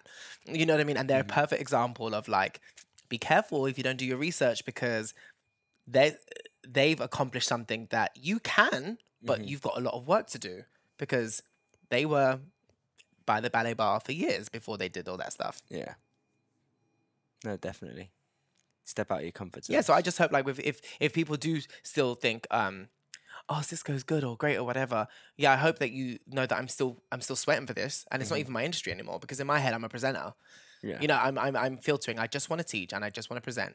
And so but I'm still I'm still killing it in the class. hmm I'm always that guy that's either doing too much or killing it. I'm never going to be doing Yeah. any less than I should be. I have to give my teacher that respect. But I'm even if I'm not a dancer, if I'm not a dancer and I'm still going to class, why aren't you? And that's why I don't understand. Like, you know, I'm not going to name this time, but like uh, some of our greats who, okay, fair enough, they're not as versatile as a modern day dancer, a class circuit dancer, but who have got all of those ingredients. You know what I mean? Like, oh, and you're not going to class. I, I don't understand. I don't understand. I would love to be a fly on the wall and see how you spend your time because what are you guys doing? And it's just so important to like, for me, it's important to, for students to see me be bad in, in school, Mhm. in school, in class, because it just shows that I'm not because you know like when you're successful, people put you in this platform like like almost like a demigod. It's really Yeah. awkward. I don't get that because we eat, breathe, and shit like everyone else, right? But then like for you to see that I'm struggling just as you, or even doing worse than you, but I'm still giving hundred percent, and I'm Mhm. still giving everything to my teacher and the experience. That should be inspiring in Yeah, itself. It's a motivation in its own way. exactly, and and that that could trigger something like, oh shit, he's not that good. I'm coming for you, or it could be like, oh my god, amazing. How Yeah. does he? Whatever it does, I because I don't care. Mm. But why should you care? Because you- I'm still gonna work. hmm I'm still gonna kill it. I'm still gonna succeed. I'm still gonna smell, look, and walk fly. So what is that one opinion for that one second? Maybe that may be a negative. What's that gonna do to me? And this is why I really love when working dancers come to the classes that matter hmm because it shows humility from you. It shows respect to the teacher, especially if they've helped you. hmm And also, it just shows that you care about what you did. Yeah. That that when we first started to class, when we were starving, hmm When all we wanted to do was yeah, because the industry takes that away from you. It does. It becomes a chore. It becomes a business. But even if it's struggle city or even if it's piss easy, if you're taking it from the right person, that person that you know it is going to create nostalgia or like that sense of community when we used to have in class, why wouldn't you do that? Mhm. Why wouldn't you do that? I don't get it. I'm still doing it. live gal. Yeah, I'm living girl. I'm like 50 in dance years and still living in class. 50 in dance years. Yeah, I'm like 55 in dance years and That still neck killing it has in the been class. through some car crashes. Oh my god, I know. My pride and joy. Your I wish I had joy. this as pectoral muscles. Sorry, Kane's talking about my neck in case you don't know. My neck's my pride and joy. It's got the thickest neck ever. Mhm, It's brilliant. Um, you just said about uh, now you don't consider yourself as a dancer anymore, and you Mhm. consider yourself as a presenter. Yeah. So talk us through that. How are you pursuing presenting? What you've been up to? So I moved to LA, right? Because I was successful but unhappy. And I wanted something more. And I knew for a long time that I wanted to get into presenting. I want to be a talk show host. And I want to be a talk show host by day. And at nighttime, I want to bring variety show back to, to like TV. So, you know, back in the day, like Bruce Forsyth, Yeah. back in the day, like, you know, start a piece in a top hat and do game shows and interview people and then just bring razzle dazzle back to Mhm. but I was like, how am I going to do that transition? And so I was like, I'm going to LA. I'm going to, I've got a little list of things that I want to do. I'm going to try and conquer them. And in LA, somehow I'm going to find out a way to evolve. Mhm. First year was great. Second year was great. Third year, I just literally, it was like one big party. It was a big waste of time. I was still working, but it was Yeah. just a waste of time. and um, I got, okay, so I got let go from a job. Um, What job? Oh, I can tell you. I don't mind. Um, it Come was on, you tell the truth. yeah, it's all right. It was, it was Fifth Harmony, and um, it was for political reasons because I didn't get along with the chor- um, with the choreographer and I butt head butted heads, and we shouldn't ha- we shouldn't have had, but because he was in the in in the camp longer, hmm my boss thought it was best to let me go. Okay. Now, if you know me professionally, if I let someone down professionally, like for me, it's like End of the world. Oh. And Fifth Harmony, one of the reasons why I moved there, because I think they're them and Danity Kane are the epitome of what a girl band should be. So imagine, and plus I've done all the rehearsal, and I was and I was I was assistant creative director, so I got to like create and Mm. help, and I loved it, right? And this is the day before the gig, and I get let go. Cool. And um, and that day or that week was it was horrible for me because of the way it happened as well. And A and B, um, just how I let the person down. But what it what it did, it just made me listen to my own voices, and I was just like, Sisco, do you want this to be your life? Do you want to be treated like this? hmm Like, not being arrogant, but I think I'm. I think I'm bigger than this. I shouldn't be made to feel this because of the lack of etiquette of someone else. Yeah. I didn't do anything. But I had to be let go because I'm a spare part to a bigger machine. Yeah. I am a machine. Yeah. So Christmas that year was um was hard. And I was like, I'm not spending a Christmas or a day in my life in my career like this ever again. And quite frankly, because I'm Sisco Gomez, and not because I'm like Sisco Gomez, no, because I'm Sisco Gomez. I've been so many things in my life, professional and personal, and I deserve more. And being a creative, a choreographer will only get you so much satisfaction for the person that I am and the man that I want to become. Yeah. I don't belong here. No. I need to be calling the shots. I need to be employing people. I need to be making people smile and helping people and doing silly things like game shows like an Ellen and I'm I'm the Latino Oprah in my head. yeah. So, how are you going to do this, Sisco? So I started Googling and I was like, I'm going to school. So, and this one academy or school kept on coming up, this one name, Marki Costello. And I was like, you know, I'm not a person to go towards the first thing that comes up. I like to, you know, but the other schools or places seem kind of bootsy and she seems kind of legit. And I was like, okay, well, she's got a, um, she's got a boot camp that you, um, in, in, in a few weeks. Why don't you do it? So I did. And it's an interview process and I got in and I've never felt you know, like when you do a dance class, right? And let's say we go to John's class, and everyone in John's class, you better know how to dance, right? Mhm. Beginners don't go, but there's always that one or two per- person, person, you know, people that just shouldn't be there. Bless Yeah. them. like, you just walked in the wrong room. You should have been at Little J's class for beginners Yeah. and not in John's class because it's that was me in this class. I walk in there and there's only 12 of us, really intimate. And then I guess the Brian Friedman of, of, of, of presenting comes in and she's like, rah, rah, rah, and like this force. And I'm like, great. And then they give us all this paperwork and, you know, she talks about, you know, finding your brand and I'm going to help you do this. Da, da, da. And I'm like, overload.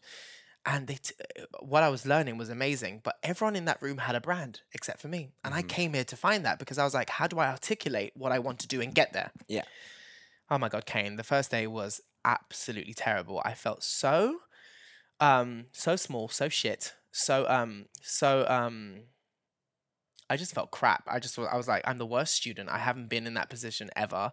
Um, I didn't think I was going to feel this bad because this is what I paid to do. But Mhm. I don't think I'm excelling. I'm learning stuff. But oh, after this two days, where do I go from here? Mhm. Anyway, so then we had homework, and I didn't answer none of the questionnaire because I was like, I don't understand what any of this means, what my brand is, what my target is, what's my demographic, what's the age. da, da, da. I was like, how, how do you know this? And Yeah. some of these people are like working for BET and da, da, da, da. so they all have a brand or, or, or bloggers or something. I'm like, you twat. So, so as it's going down, I'm the penultimate person, and I just say a prayer, and I'm just like, I'm capable. I need to fucking do this. Mhm.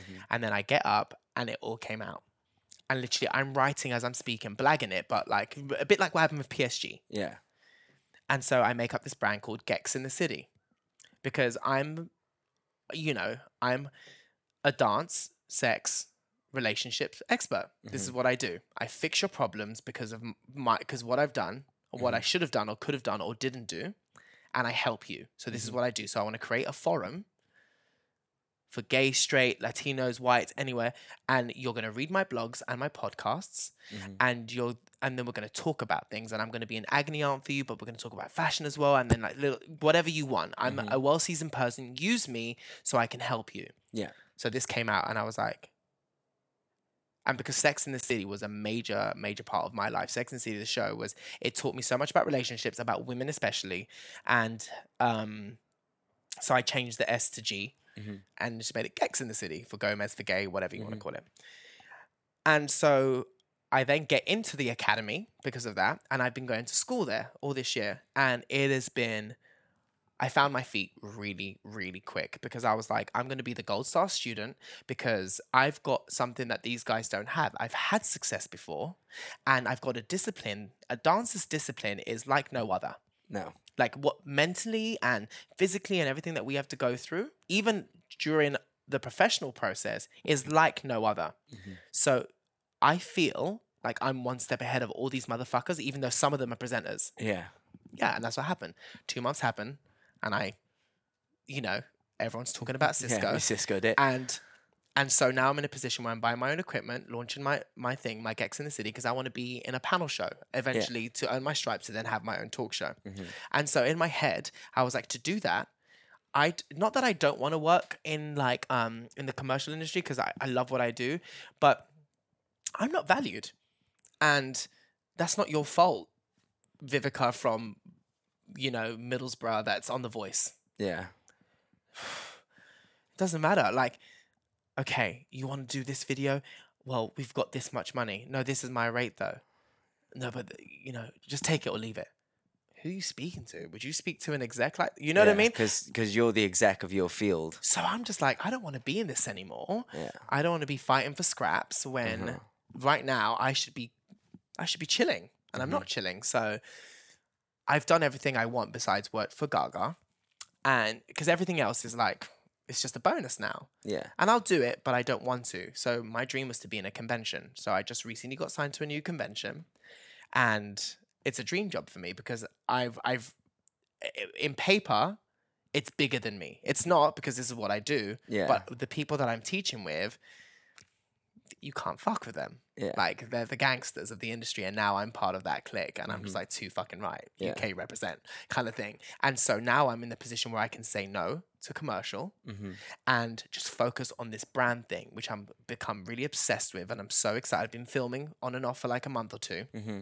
And I'm just obsessed with it because it's um, like when I walked into my first dance class and I saw and understood and smelt my purpose. This is it, and I've had an amazing career, and this industry is going to be so so close to me every, every every step of the way. But I. I, I'm now evolved in. I've evolved, and mentally, I'm not a dancer anymore. Mhm. I'm an educator, not only of dance, of life. Yeah. Because Well, this career has taught you those experiences to be able to educate. and I've got so much, you know, you can't my sex life, for example, you can't write it. You cannot, and this is why, like, my purpose in this in in this earth was always more than dance because everything that's happened to me, Kane, professionally, privately, sexually.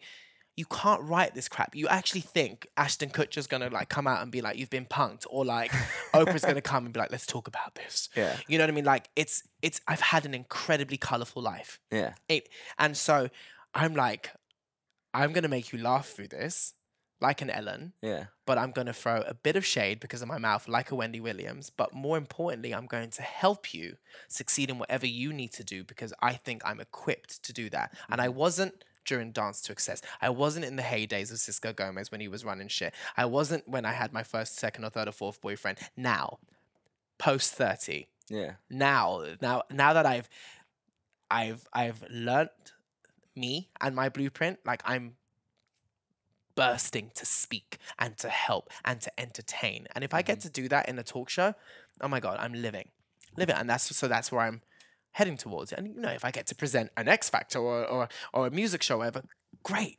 But in america they don't see me as Sisco Gomez, the choreographer, or the da, da, da, da. they see me as this really cool Brit who choreographs and he's got this amazing resume. So for me, it's like a clean slate. It's like a, a, Yeah, you're not a pigeon- restart. You know not- what I mean? You're not pigeonholed. Yeah, so it's great. So you know, on the side, I'm teaching. I'm I I I'm I'm doing this new NBC show, um, where um I'm a judge on, Mm-hmm. and so I get to like restart, but this time I'm not trying to dance. I'm sorry, I'm not trying to choreograph or create for artists. Yeah. I'm doing it for myself. Mhm. You know what I mean? So Gex in the city, you're gonna hear about it. You're gonna talk about it. It's gonna be great. And if you don't support me, you're hating because it's gonna be fucking awesome. Like I'm gonna be the Latina Oprah. That's that's how it's gonna be. And this is what I said earlier, where I believe everyone who is You- successful you know, is you- your biggest, like- you're your own biggest fan, right? You believe in you yourself. You have to be. You have to because you know what it is, Kane. And I don't know if you feel this way, but I actually have, I've, and you know, I've traveled. I'm a very, very well traveled man. I've never met anyone like me. No. Never. No. I've never, and and even like in talent based, like Mm. how particular I am with the way I dance, whatever. I, I, I haven't. I have to, have to see. I say to myself, excuse me, that that's not an accident. hmm So stop playing in the playground where it's full of toys. Yeah. Stop it. Because, like Oprah, yeah, like P. Diddy, like all those people that were just normal, normal, normal people in society, they must have turned and be like, I feel really isolated, not for the wrong reasons, but because I'm really different. hmm I'm special. I'm, I'm, I'm, I'm different. I'm equipped different. yeah. So now I've I've I've articulated that. I've homed into my talents, and now I'm capitalizing on that. And I'm in this journey of amazingness, and it's just like, oh my god, as if, as if. It feels like the first day I walked into my first dance school. Because when I when I walked into my dance school, I knew I was going to be successful. I knew I was going to be a household name, and I knew I was going to be the talk of everyone's tongue. I was learning my first time step. Yeah. Kane, how do you do that? How are you going to shuffle, hop, step, shuffle, hop, step, and you, all that? And I convinced myself, Yeah. Like it was it was in, in the spirit speaking to me. Yeah. And then after I did the the um the the two day boot camp with Marki Costello School, I was like, I always thought I could present because you know I've done in front of camera thing, but I don't know if I can. And then I was like, oh my god, I can. But where do I go from here? And then when I got picked, I never knew that she handpicks people from the academy. I didn't know that. Mhm. So when I got into the academy, I was like, watch, watch me, watch me soar, Yeah. watch me soar. And in class now, like because we use each other for our segments and stuff like that, I'm always the first person that people want to talk about. I'm always the first person to be praised. My teachers have got really nice things to say to me, and it's not because I'm licking ass, because I'm working really hard. I know mm-hmm. this is my calling, and what takes you two to three years is going to take me two to three months Yeah. yeah, 2019 is going to be hilariously amazing for me because, like when I was learning my first time step, I know this shit's going to happen to me. You have to be your own cheerleader. You have to be Mhm. because I know that there's nothing like me. Yeah. So why act like anyone else? I can't. I can't. And it sounds. It sounds. You know, to some it might sound pompous or like a little too a little too sure, but I was like, yeah, sure, but, But I think I won't see you in the finish line. When you see me on TV in New York or here with my own show and billboards, it started with that. hmm I think it sounds pompous to people who don't believe in themselves because I think like you say it to me and I go, yeah, I believe you. But you know me. Yeah, maybe that's different. You know me, you so know I what I know mean? you. But even you know, like go back to when you said you were a little kid and you said I'm gonna make it as a dancer. Yeah. this. Like you know, and you've beyond bypass just making it. Yeah. Do you know what I mean? I just, yeah, I weird, and it, it's weird because like, and it, what's funny is that you you I can't see it, if you could see your dream, then I guess you're never gonna make it. You have to reach somewhere above you, Yeah. higher than you, and. I remember going. I did. Um, I was supervising for an artist in um, Dancing with the Stars, Mhm. and James Corden's um, studio hmm is next door. And so I'm walking and I stop and I look at his billboard and I start crying. And I'm like, and I'm like, and I was like, whoa, why is this happening? And then, and then I remember looking at that billboard and I was like, that's going to be you. And I was, I remember like literally fucking cartwheeling on that street Yeah. because life, like the spiritual realm, gives you that reassurance sometimes, that alignment, that push that you need, that you that supernatural that you're like, why was I just I just I was on a high from this job anyway. Yeah. It was a random job. I got to work for Pitbull as supervising choreographer. I didn't even have to do much, just you know, make sure the girls are there and that he was fine and the shots were Mhm. great. Dancing with the Stars, ace. Walking now, I see this billboard and I'm like, oh, it's amazing for him. And then I'm like, Uh. like bawling. And then I'm like, why am I fucking, like, I don't know you. It's not about you. And it's like, because that's you. Mhm. And that voice told me, you need to change. You need to change what you're doing because that opportunity, that door's not going to be open all the time. Yeah. And I said back to that voice, I said, say no more. I didn't do it. And then I got fired from Fifth Harmony. And I had to go to a really dark place where my ego got bruised. My my I let I felt like I let down my director. I felt let I let down the girls, even though they didn't even know me, but I felt like I let down myself.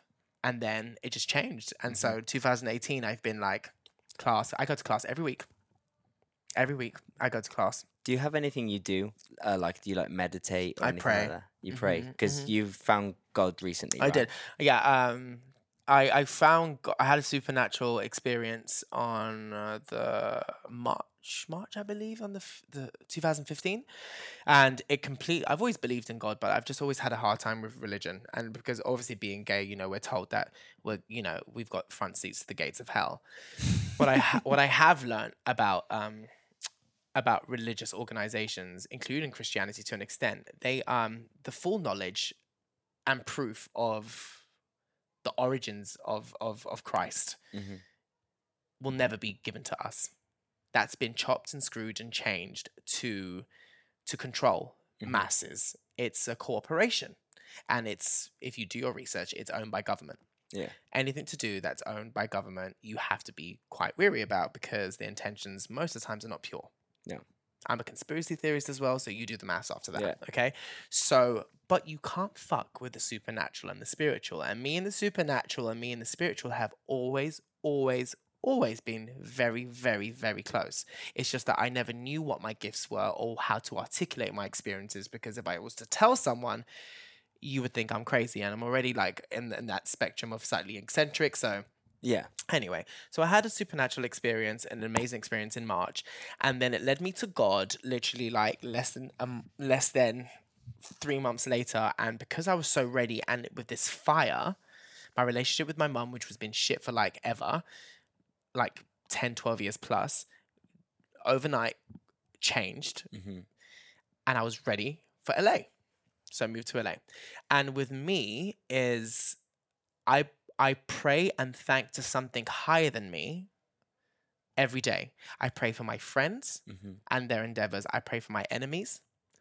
I pray for my career and I pray for my health. hmm And then I'm specific. I want this. I need this. And then I declare things. Yeah. I declare that I'm a good person, that I'm a man of God, that I'm empathetic, that I'm that I'm generous, that I that I'm considerate. And I and I do these things and this conversation with this with this higher source hmm gives me comfort and what Christians call the Holy Spirit when that uh, takes you hmm it's a beautiful thing and you feel charged and backed up. Now, devil's advocate to this. Do I believe everything in the Bible? Absolutely not. Now, the first rule to Christianity is, is that, you know, the um the Bible is the word of the God and that's what you have to base your whole life around. Bullshit. Because you don't know what came before. You know, it started in Aramaic, then it went to Greek Orthodox, then it went to English, and then kings and I guess socialites changed it. We've got so many versions. So how the frick are you supposed to translate that Yes, word for word correctly? whispers. You're trying it. You're trying it. And I know, I know for a fact because I do my research and I've, you know, I've studied the Bible here and there that things have been taken out. Why are you taking them out? Because it's more convenient. hmm Because we want a same like-minded people. We want the same. And so when We want a tribe of the same. Right, people. and then when I'm in church, sometimes I I I hear sheep, and I, I'm not that. So No. for me, um, I, I guess I'm a I'm I, I'm choosing to do what I want with Christianity. I respect Christianity. It's it's a part of my life. I just don't believe everything in the Bible, and I'm not saying that's convenient um, because I'm gay. If I was straight, I would have said exactly the same. Mhm.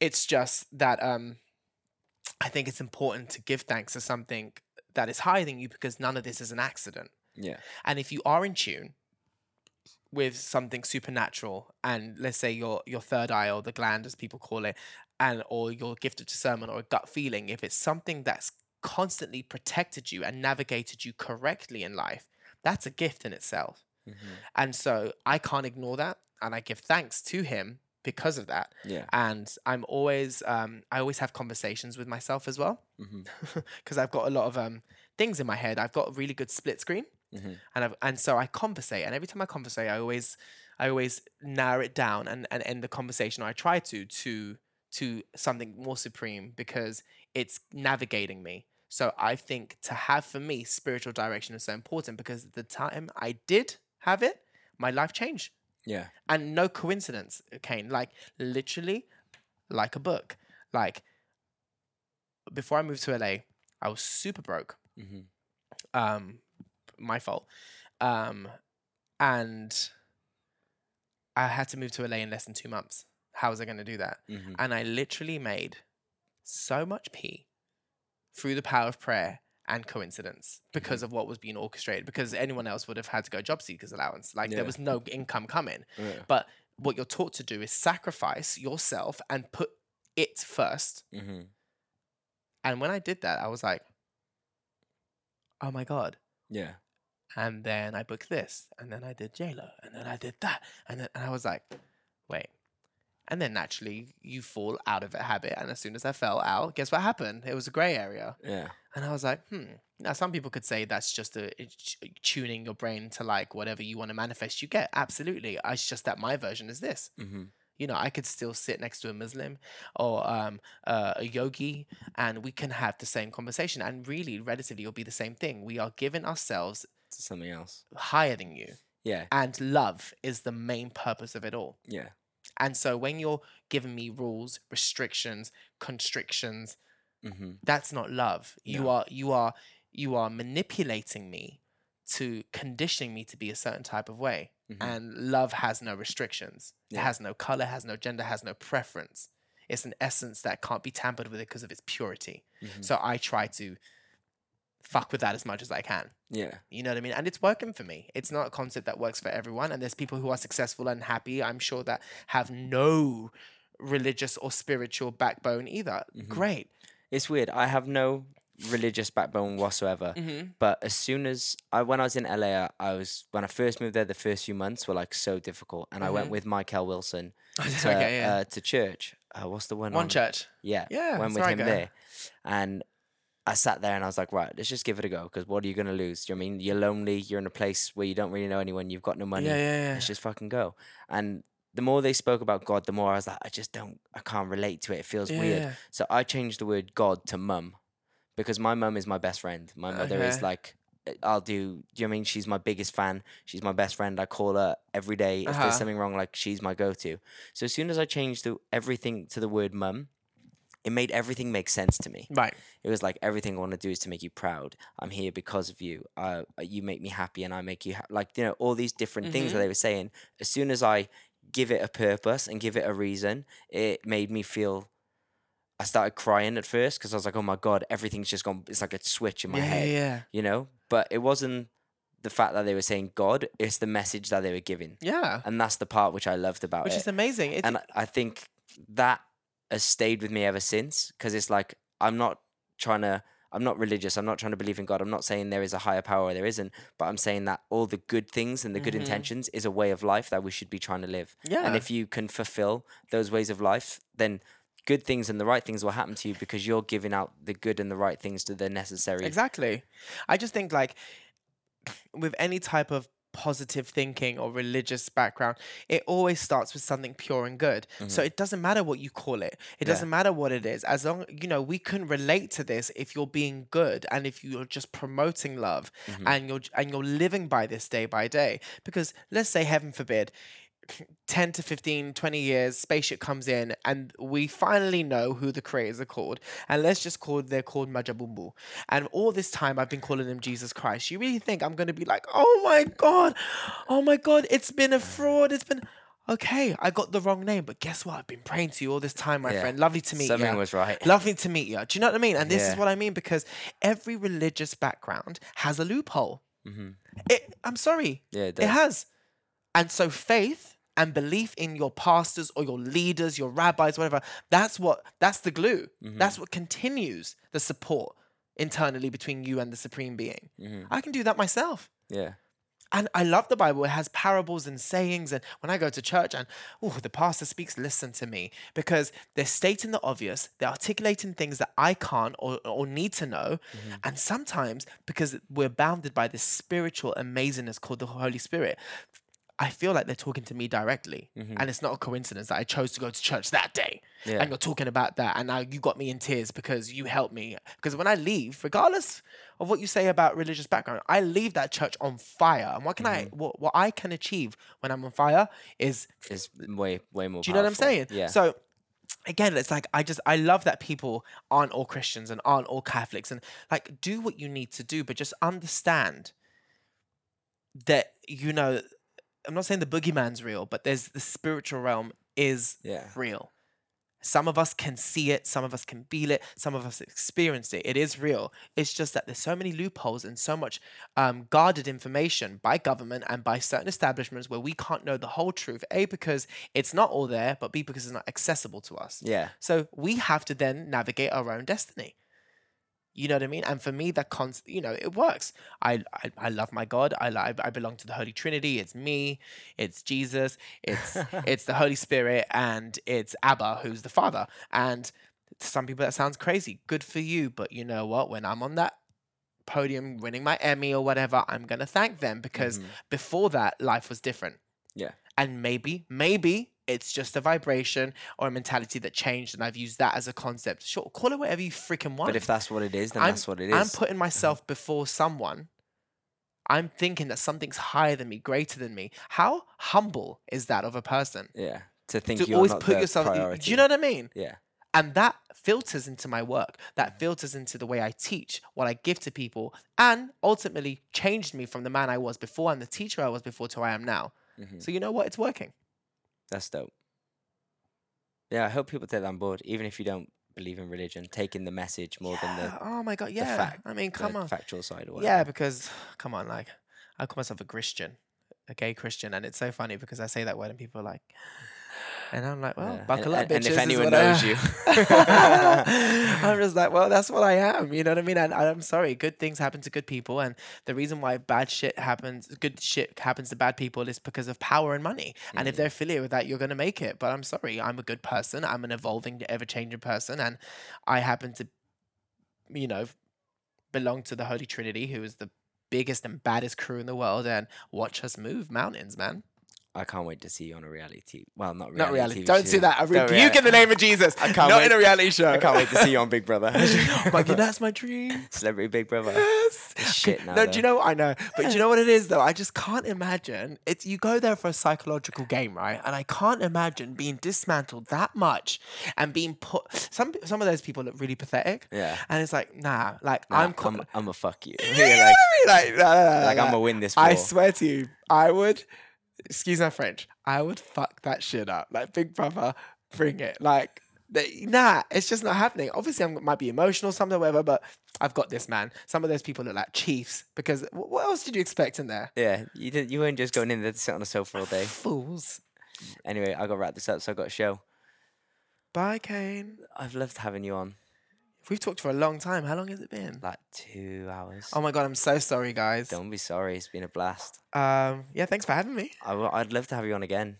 Maybe we can. Every time I come back to London, Yeah, we'll do that. maybe we'll do like yeah. a, we'll do like I don't know, Sisco Sisco episode. I Sisco know. A- episode. A, moment with Sisco. Where's Sisco now? I'm now a rent boy. I'm kidding. I've got five TV shows. yes, That's what we'll say. I accept. I You're receive. gonna be like, I'm handing out a award at the, the Grammys. Oh, okay. Yeah. I, haven't, I haven't even thought of that, Kane. I'll take that. No, I believe in you, Thank you. but I believe in you because you believe in you. Yeah. And I think that's the most powerful tool someone can have. Thank you, so I believe it's the way. yes. Anyway, thank you so much for being here. And after your rant, I will thank you because I thank you for where I am today because I believe I wouldn't have had my career if it wasn't for you. Oh, thank you, so Kane. thank you. Aw. Everyone's going to go, Kane's such a fucking kiss ass. No, he's not. It's all right. Anyway, I love you lots. Thank you so much for coming on. Bye. Peace. This episode was brought to you by Level Up Dance Academy, bringing you premium dance training, making you the best dancer you can be so you can have a career better than me. Rhymes, bars, rap star. I'm out. Bah. Thank you for listening to the Ins and Outs podcast. Please leave us a five star rating and review on iTunes, subscribe, share with your friends and family, and also follow us on Instagram, Facebook, and Twitter. We out. Peace.